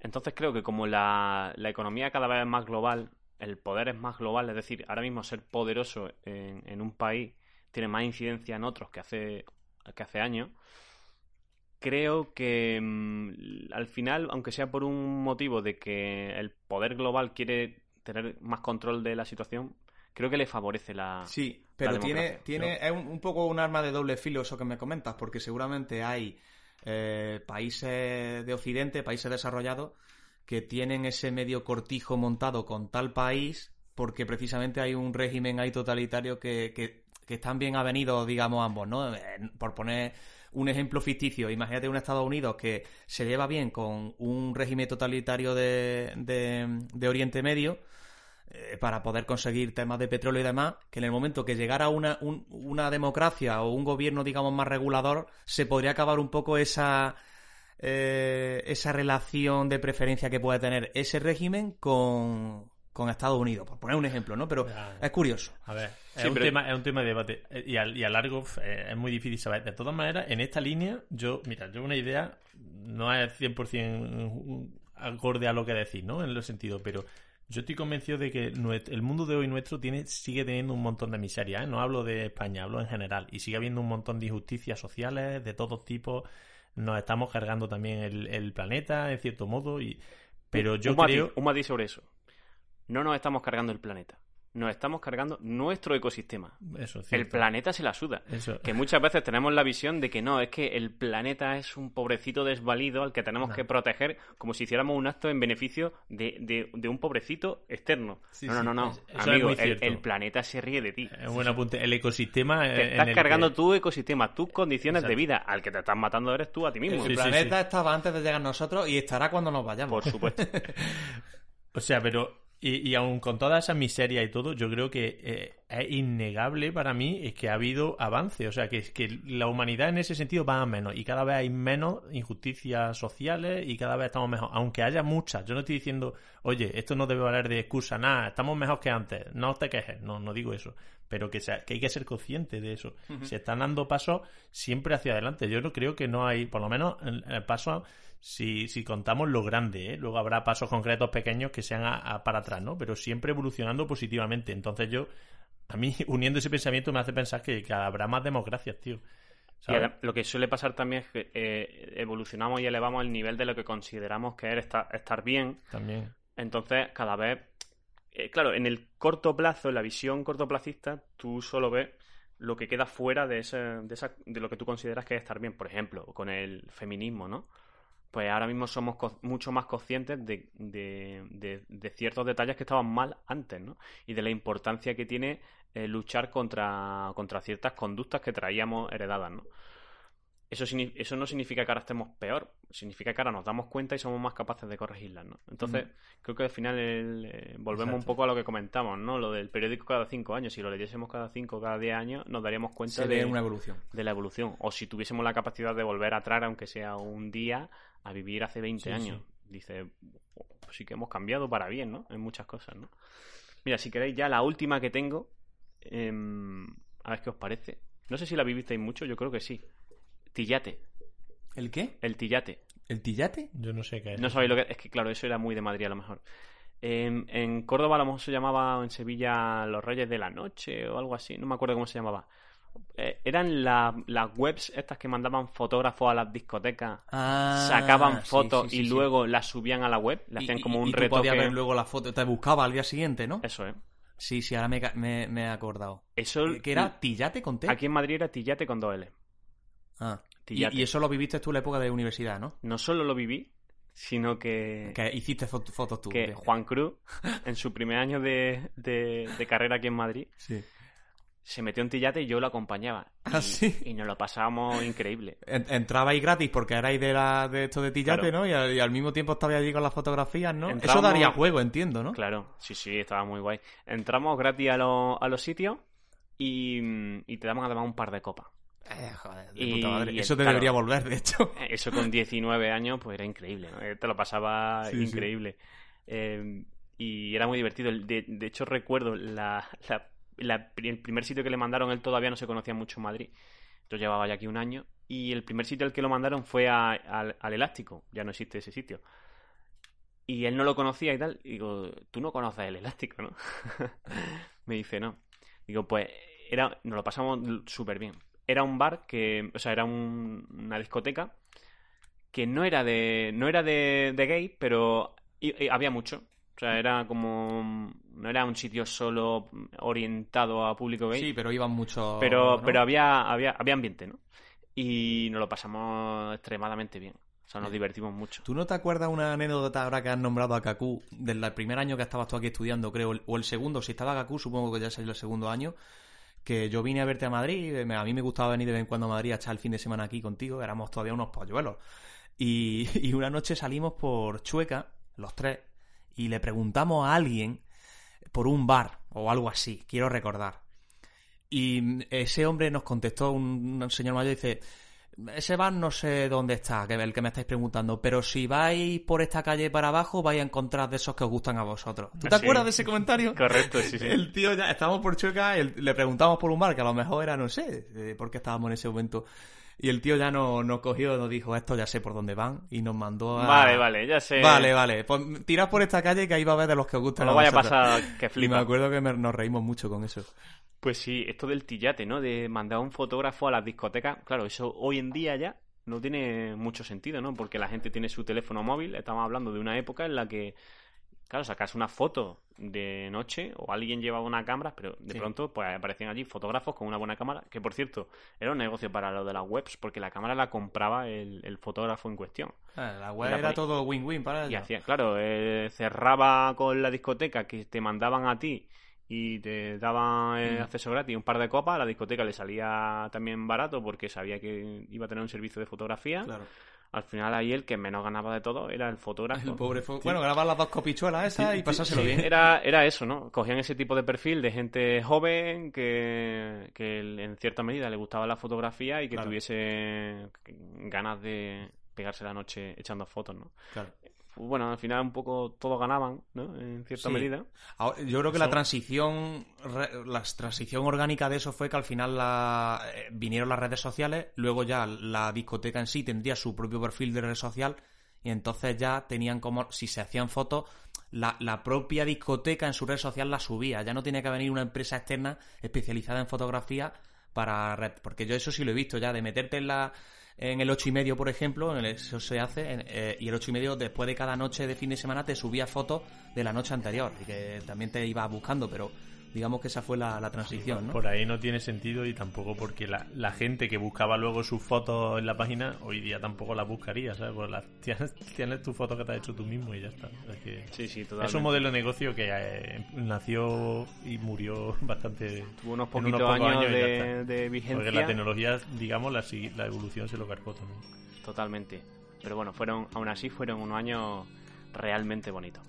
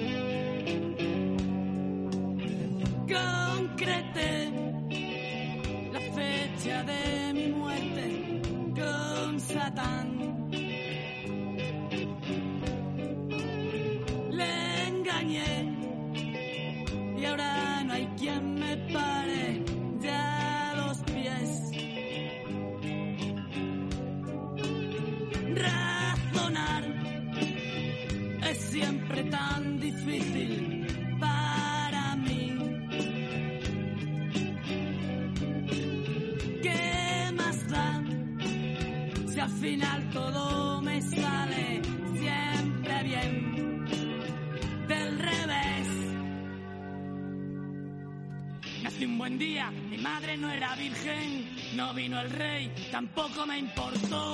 Hago milagros, convierto el agua en vino, me resucito si me hago un canutito. Soy Evaristo,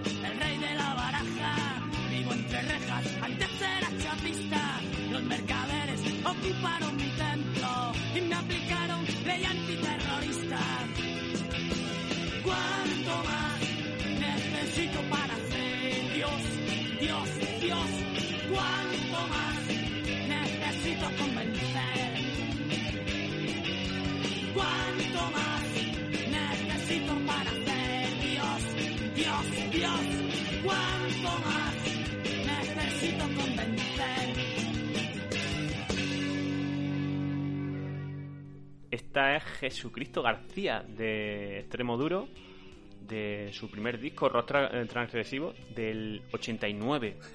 Hemos empezado, fija- fijaos la, la- la trayectoria que llevamos eh, hoy, ¿eh? hemos empezado con los Sandy Drivers de 2007, Tiny Telephone, luego nos hemos ido con Green Day al año 94, estamos ya con Extremo Duro en el 87, esto está quedando oldie, no, lo siguiente, ¿eh? Habrá que remontar en la última.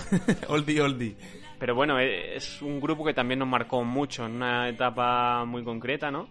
Y hemos elegido esta, esta canción de su primer disco.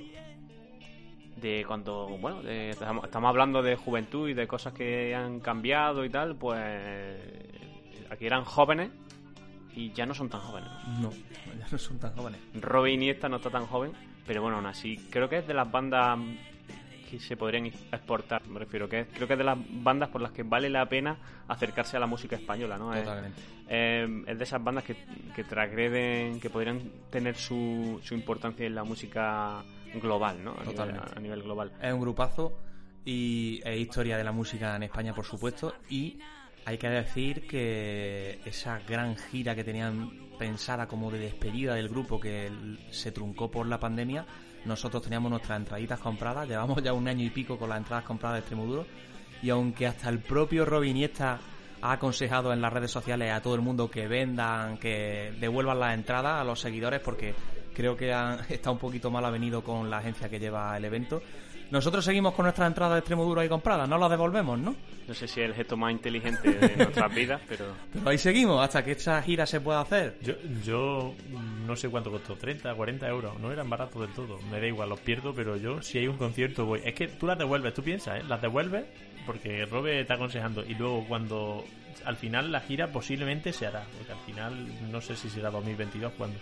Y esas entradas serán válidas. Saldrán a la venta pocas, ¿sabes? Y si no pilla estas entradas, no sé si os acordáis, pero las pillamos un día con más problemas en cuanto salieron y se acabaron en cuanto salieron, unos minutos después, ¿eh? Y estaban dando varios conciertos en Madrid, creo que eran tres, ¿no? En un auditorio grande. sacaron varios, sí. Que esto es, como decía, historia viva de la música española. Se van a, seguramente sean los últimos conciertos de, de la historia de Extremoduro y quiere ir todo el mundo, ¿sabes? sí. Entonces, mejor así que. Moriremos con las botas puestas en esta batalla. Y, y fin, ¿no? Bueno, pues vamos a hacer una. Para cerrar ya este episodio especial, este. Eh, decimos eh, sexto capítulo último de la segunda temporada, una recapitulación final, un- unas conclusiones. La primera, ¿qué evolución habéis notado en esta segunda tem- temporada con respecto a, a la primera? ¿Qué sensaciones os deja esta segunda en cuanto a evolución? Hombre, yo creo que eh, dentro de, del toque amateur que tiene nuestro podcast, porque nunca vamos a dejar de ser tres amigos charlando, o sea, no, esto no es un podcast profesional ni mucho menos, ni pretendemos serlo, pero sí creo que hemos reducido un poco esa ese tono amateur que se podía ver en la primera temporada sigue existiendo, pero en menor medida, ¿no? Si tú te ves- si te acercas a Diego González a través de la primera temporada y sobre todo los primeros capítulos, porque ya en la primera temporada hubo evolución, tengo que decir, en Sí. el podcast y en nosotros, en la manera de expresarnos, de, de cómo llevar eh, las riendas del podcast y demás. Pues eso se ha visto todavía ya en esta segunda temporada más acrecentado, más confirmado de que, no sé, nos ve un poquito más profesionales dentro de lo amateur que nosotros vamos a seguir siendo, pero algo más profesional. Me da miedo, hablando de esto, que si alguien accede al podcast que no nos conozca eh, porque pues, lo ve en las típicas redes donde lo tenemos colgado y demás, si empieza por los primeros capítulos de la primera temporada, se puede llevar una sensación de decir, hostia, uh, poco, un poco pachanguero, ¿no? Quizá, comparado a lo que hoy, hoy en día hacemos. Sí, en términos de profesionalidad, como no somos profesionales, porque para mí ser profesional es ganarte la vida con, con eso que haces, y eso no está en, el- en el- en la ruta, en el- pues creo que em, lo que sí hemos perdido es que creo que somos menos cutres, ¿no? Algo así, sobre todo a nivel de grabación, yo, yo, es que, insisto, que la- cuando alguien nuevo llega y, y se entera de que yo grabo un podcast con unos colegas, siempre le digo, eh, oye, pues escúchatelo, pero empieza por la segunda temporada y si te gusta y de verdad te ves que te aporta, pues ya coges la primera y sobre todo los primeros del, del capítulo de la primera temporada, porque es verdad que a niveles de grabación lo hacíamos regular. ¿No? Sí, me acuerdo ese capítulo 5 creo que fue de la primera temporada que parece que estamos grabando en Cueva la Osa. en, en una tinaja. El, el quinto fue el que me marcó el cambio de, de rumbo por, porque fue muy deficiente en cuanto a calidad de sonido y también se nota mucho que somos más naturales, ¿no? Que en el momento de darle a, a rec, ¿no? A grabar, Sí. no estamos más acostumbrados a ello, ¿no? Estábamos un poquito encorsetados, ¿no? En la primera temporada. Estábamos a- como que grabábamos sabiendo que, que se estaba grabando para luego ser escuchado por otra gente y eso te ponía un poco nervioso. es que es muy complicado enfrentarte a, a ese momento de decir, ahora está grabando esto. Y, y, y aunque sea, entre comillas, una tontería, ¿no? Porque Sí. dices, bueno, es un podcast que no tiene ninguna trascendencia, ¿no? Es para nosotros y, y quien tenga bien escuchar y si no lo escucha nadie no pasa absolutamente nada, o sea, no te juega absolutamente nada. Claro. Pero y- y da igual, ¿no? El momento ese de decir, estamos grabando, al principio te genera mucha Mm. una sensación incómoda, ¿no? De decir, no, no, no sé expresarme. Y aún así, nos falta mucho en cuanto a nivel de, de- de expresión. Muchas veces te escucha y dices, pero ¿por qué demonios dije esta estupidez, Sí. no? Que es tan obvio que está mal expresado, ¿no? To- Total, total. ¿no? Y eso, te pasa es- mucho. ¿no? Eso es así, mira, yo he notado eh, la evolución que, que eh, hablo ya de, de mí mismo, ¿no? En, en la reflexión propia, en el nivel un poco de exigencia que me pongo a mí mismo. Eh, a mí me gusta siempre cuando hago los temas, ya sabéis, yo me pongo a escribir ideas de, de lo que se me ha ocurrido, de leer, y siempre me pienso dos o tres mensajes principales que quiero que al final calen un poco, ¿no? Que sea lo que deje el run run pues, para, que, para nosotros, que lo estamos haciendo aquí, y porque creo que es como la clave de- del mensaje. Y cuando acabamos y di- tengo la sensación de que esos dos o tres mensajes, o uno, a lo mejor solo uno, no ha quedado claro, ya me estoy exigiendo más, ¿sabes? No sé, en ese sentido, eso no me pasaba en la primera. En la primera, como decís, veníamos totalmente mucho más improvisado en ese sentido. O sea, no es que ahora no, tema- no tenemos nada guionizado, ¿no? Aquí cada uno trae, pero sí que creo que las ideas quedan, dejan, quedan más claras, ¿sabes?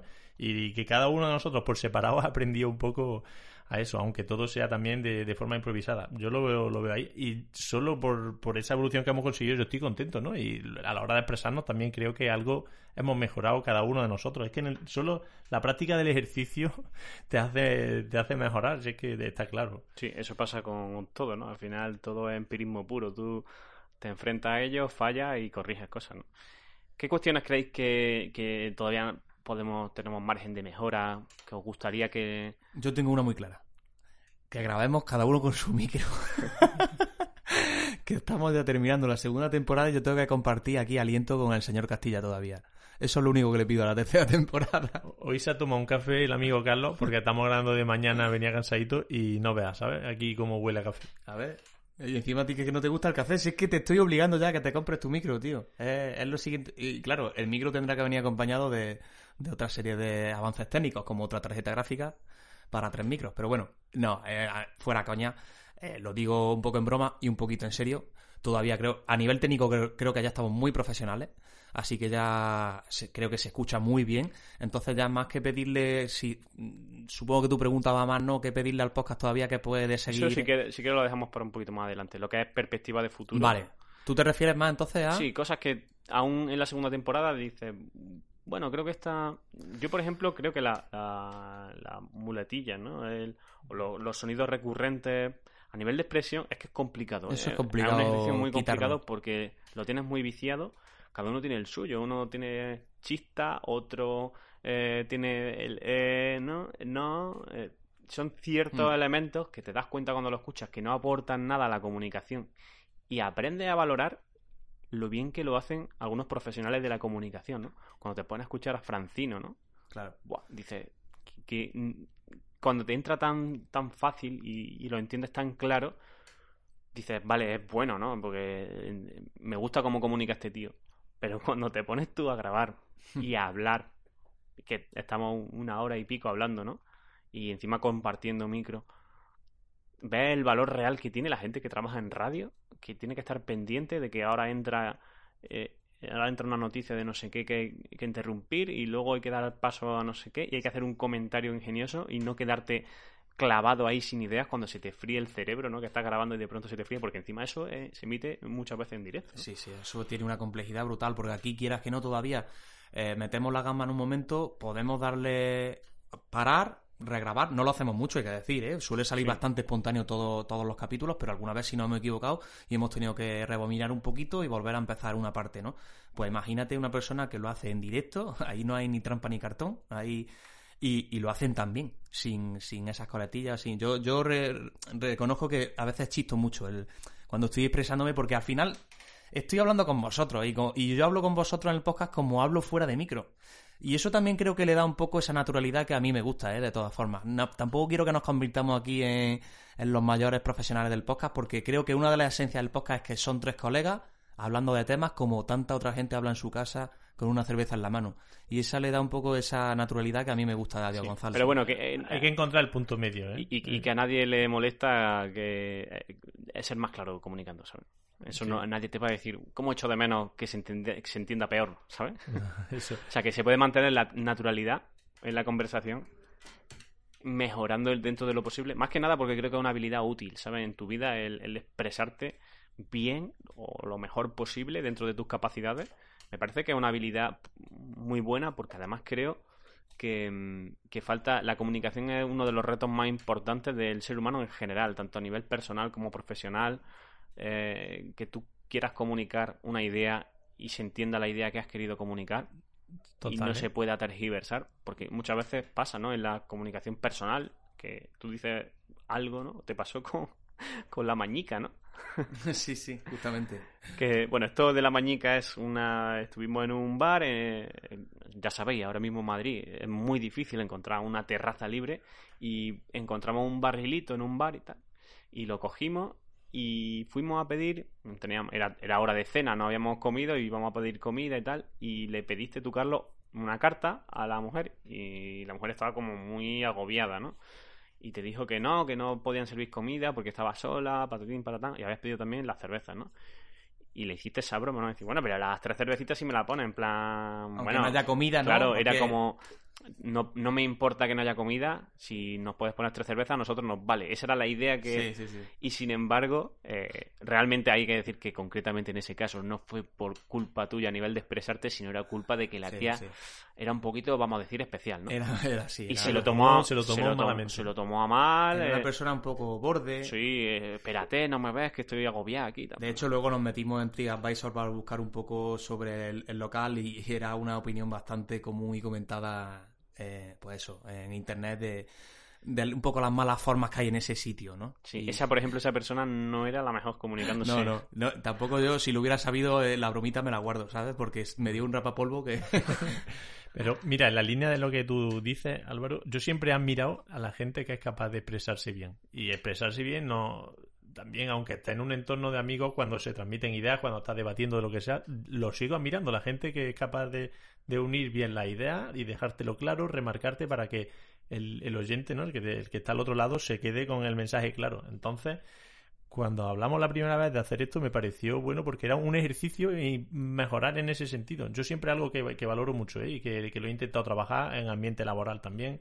Cuando estás en reuniones a las que invita a gente, no sé, siempre me, le doy bastante importancia y de hecho es algo que, que admiro y valoro en cuando lo veo en, en otra gente, ¿no? Y por eso el seguir mejorando en ese sentido, pues, pues es siempre positivo y, y hay mucho, mucho que mejorar ahí. Es que, es que en el ambiente laboral el valor es incalculable Sí, sí. de tener personas que sepan comunicar, que sean concisas, que no se vayan por las ramas, que no sean confusos en, en la explicación de, de la cuestión de la que se esté hablando, porque es que eso al final repercute en, en tiempo y el tiempo para una empresa es dinero, porque son si tus trabajadores pierden el tiempo en cosas que no tenían que hacer, lo primero, probablemente su trabajo no vaya a estar tan bien hecho como podría haber estado hecho, y lo segundo, van a tardar más tiempo Sí. que es un tiempo que tú le estás pagando a ellos, ¿no? Entonces, creo que es una cuestión que no sé si en todos los países pasará, por lo menos aquí en España, en España pasa, que creo que no se valora lo suficiente. Sí. El, el- el- la comunicación tanto interna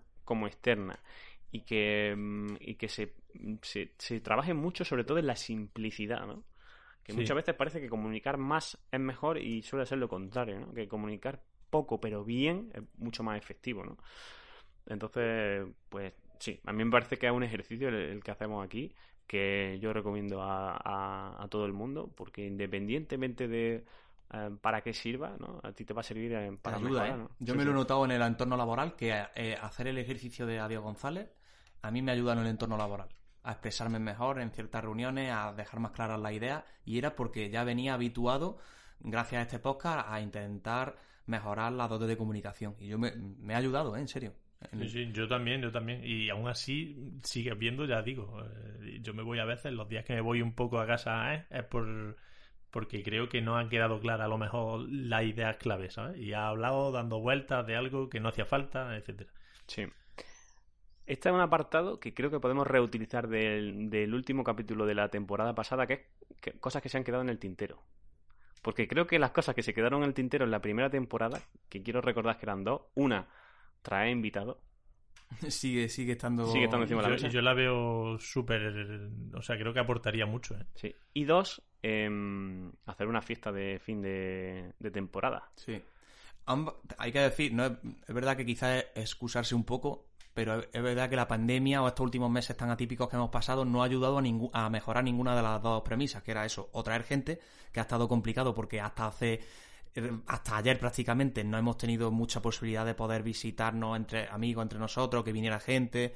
Y, y la otra, la de la fiesta igual, ¿no? Con el tema del virus, hacer una fiesta de González estaba complicado, pero creo que eso es obligado también. Nos lo marcamos como deberes también, ¿no? Sí, eso eh, son cuestiones que quedan todavía en el debe, que haremos. A lo mejor no hay que hacer una fiesta de fin de temporada, podemos hacerla de principio, no sé, Claro. ya veremos. Y mira, pues, co- como estamos hablando ya de principio de, de, temporada, voy a aprovechar un mensaje que nos, que nos ha llegado de precisamente de David Calero, del que hemos hablado al principio de este programa, que dice lo siguiente, nos pregunta lo siguiente, dice, ¿para cuándo la vuelta? No nos dejéis huérfanos mucho tiempo, estaría bien un especial de verano. Así que bueno, vamos por partes. Eh, esto lo englobamos dentro ¿no? de lo que podría ser este, este- esta parte final de la recapitulación de, que estamos haciendo de perspectiva de futuro. ¿no? ¿Para cuándo la vuelta?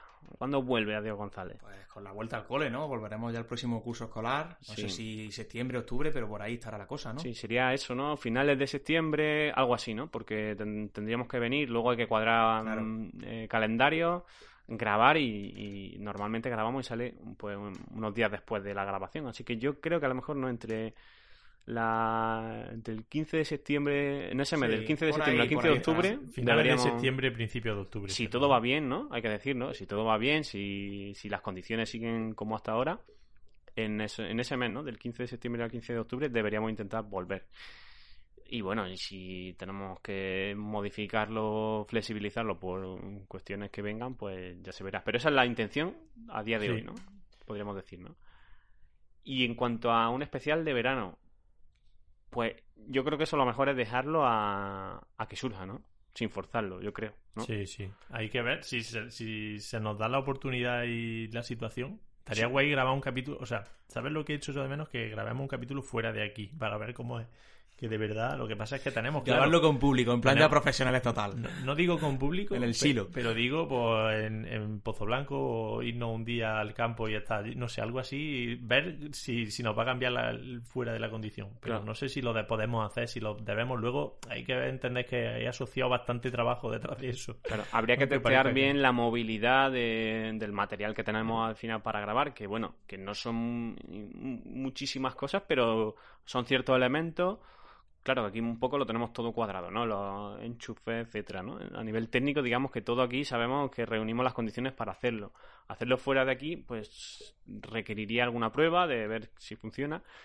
Y de ahí podemos pasar también a, a ver qué, formas de evolucionar el podcast habría en el futuro, ¿no? De, hay, mucha gente que lo dice, ¿no? De, de añadir la parte visual, ¿no? Hacer un, un- una grabación audiovisual, meterle meterle vídeo, a lo mejor hoy es que hace calor y estamos aquí con una indumentaria. Es que me estaba riendo porque estaba, estaba aquí hablando Álvaro de la parte visual y digo, hoy no sería el mejor día para que estuviéramos grabándonos con vídeo porque es verdad que estamos un poquito informales, ¿no? Sí, es que hace calor, entonces para no sudar la, la camiseta sí, sí. sí. que vamos a llevar a, a- a la comida, pues eh, estamos un poco con una... Veraniego, vamos a dejarlo en veraniego. Sí, estamos, estamos fresquitos. y, pero bueno, ¿no? Que eh, lo pregunta alguna gente, ¿no? Que, que si podemos darle esa evolución, ¿no? Se habla de que si de Twitch y tal. Es, com- es complejo, ¿eh? Porque complejo, sí. añadirle el factor audiovisual requiere, requiere más tiempo, Sí. requiere edición. Es que esto requiere- tiene, tiene ya un trabajo detrás que mucha gente no, no se da cuenta, Es sobre que- todo tuyo, ¿sabes? Sí, es que lleva, lleva tiempo. Lleva tiempo. eh, al final, cada segundo que grabamos, mínimo, yo me lo tengo que escuchar. Es decir, que si grabamos mm, dos horas, pues dos horas, hora y media, hora y media. Aquí hoy vas a tener trabajo con el Hoy especial, ¿eh? el currete. Luego hay que buscar las canciones, mm, editarlo, Sí, sí, sí, sí. revisar que no haya ninguna parte que, que satura. Es decir, que lleva, si grabamos, no- no- normalmente los capítulos si duran entre hora y media, hora cuarenta, pues échale como el doble Sí, en, en- en hacerlo todo. ¿no? Corre, tenemos que seguir encontrando el punto medio entre algo que nos, que nos produzca buena sensación, nos guste hacer, nos produzca placer y el trabajo que suponga sea Sí. también asequible y, y no sea una losa continua. Porque es. como sea una losa continua, eh, lo- Dejamos lo, de hacerlo. Lo Claro. matas, lo estás matando, ¿sabes? Eso es. Me parece clave eso que comenta en Castilla, que miramos bien el aportar lo máximo y lo mejor posible sin caer en que se convierta en una obligación que no, que no disfrutemos porque no tiene sentido, ¿no? Perdería su, su razón de ser, de hecho. Sí.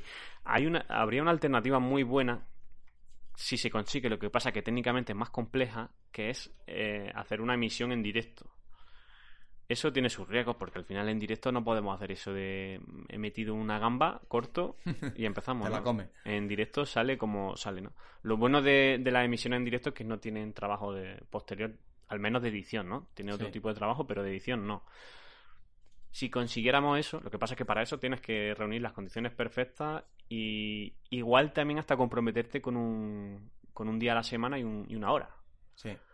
Habrá que verlo. Eso es complejo, ¿no? Habrá que verlo. A mí, mm, ya digo que una idea que hasta me ronda que estaría muy guay es buscar algún, algún local, algún bar o lo que sea, fijar un día a la semana y que no sea eh, viernes cuando esté en hora punta, ¿no? Pero un, un día a la semana que, que le pueda venir bien a- al establecimiento y, y hacerlo con público en el sentido de ofrecerlo a la gente que esté por allí y, y que pueda pasarse gente a- a verlo, ¿no?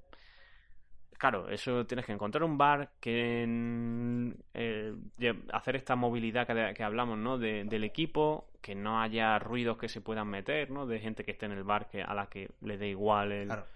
Tienes mucha Es un complejidad. berenjenal, la verdad. Pero bueno. Es complejo. eh, Pero bueno, Lo bueno que siempre cerrar una temporada con nuevos retos, pues te deja ese, ¿no? Ese sabor de boca de decir, venga, no, no hemos llegado al final a Diego González. A Diego González todavía creo que puede ofrecer cosas nuevas. Se nos abre luego una futura tercera temporada, el curso escolar que viene, que, que podemos ir implementando cositas. Y eso es lo bueno, ¿no? Que vemos que hay recorrido todavía y hay margen de mejora. Sí, por supuesto, que, que siga habiendo ideas y que nos siga estimulando y, y- que no sea llevadero, ¿no? Como decimos, que, que nos suponga un reto sin una complejidad que seamos ca- incapaces de abarcar, ¿no? Eso sería el cierre que podríamos dar de cara al futuro de lo que será eh, Adeo González. Pues bueno, vamos a terminar con esto eh, es obligado porque por contrato tenemos que hacer una mención a, bueno, a- al que patrocina todo esto, al señor que, El que lo paga todo. que pone aquí el- la moneda encima de la mesa, que es el señor José González, que, que bueno, que eh, ha sacado una canción muy bonita hace poco. hace Yo creo que la ha sacado sabiendo que nosotros llegábamos al final de la temporada y Hmm. que teníamos que cerrar con un tema y que mejor que cerrar con un tema de él, ¿no? Que al final llevamos su apellido en el podcast. Entonces creo que lo ha hecho por eso, ¿eh? Sí, de hecho llevamos intención de grabar antes esto, pero hemos tenido que esperar a que saliera el tema. Eso es, eso es. para, para bueno, pues para no dar, eh, no chafar la, la exclusiva, ¿no? La, la- se publicó la canción, se llama Head On, es un single que sacó el 9 de junio de, de 2021, o sea que está, a día de grabación hoy estamos a día 12, por lo tanto es que hace tres días que salió este tema y bueno, pues qué mejor despedida de, de Adiós González que con un tema de, de uno de los tipos que, que de alguna manera influyó en que, en que hoy estamos aquí sentados, ¿no? Eh, grabando esto por ese momento mágico y, y nos vamos a despedir con esto. No sé si tenéis alguna ¿Alguna despedida para el oyente? que ¿Algunas últimas palabras para con el, el oyente? Yo desearle feliz verano a todos eh, y que nos vemos a la vuelta. Que aquí estamos, en unos meses estamos aquí de, de vuelta con, con todos vosotros. Con las pilas cargadas, que yo recuerdo que, que agradecí mucho esta primera temporada cuando empezamos. eh, llegué con mucha ganas y creo que Sí. nos va a sentar muy bien. ¿no? A mí, a mí me pasa también, ¿eh? eso no lo hemos comentado, pero se va notando que, que me, me entran menos temas en la cabeza para completar. Entonces creo que este, este parón nos vendrá muy bien, vendremos con nuevos temas. A los oyentes, si queréis comentarnos algo, hacedlo, nos ayuda de hecho. Eh, muchas veces la gente a lo mejor está escuchando y pues, escribirnos un WhatsApp o Instagram o lo que sea, no tiene obligatoriamente que ser Instagram. Yo les diría, oye, si hay un comentario, a nosotros nos ayuda también, ¿sabes? O a mí por lo menos me ayuda los comentarios. No tienen por qué ser alabanza, ¿eh? no en ese sentido. Así que hacedlo y nada, buen verano. A vosotros también, chavales. Perfecto, pues con estas palabras nos vamos a despedir. Os deseamos honestamente que paséis un verano genial, que estéis todos muy bien y que nos veamos muy pronto a la vuelta con esta con la que será la tercera temporada de este podcast. Eh, adiós González. Speak up, stand bells,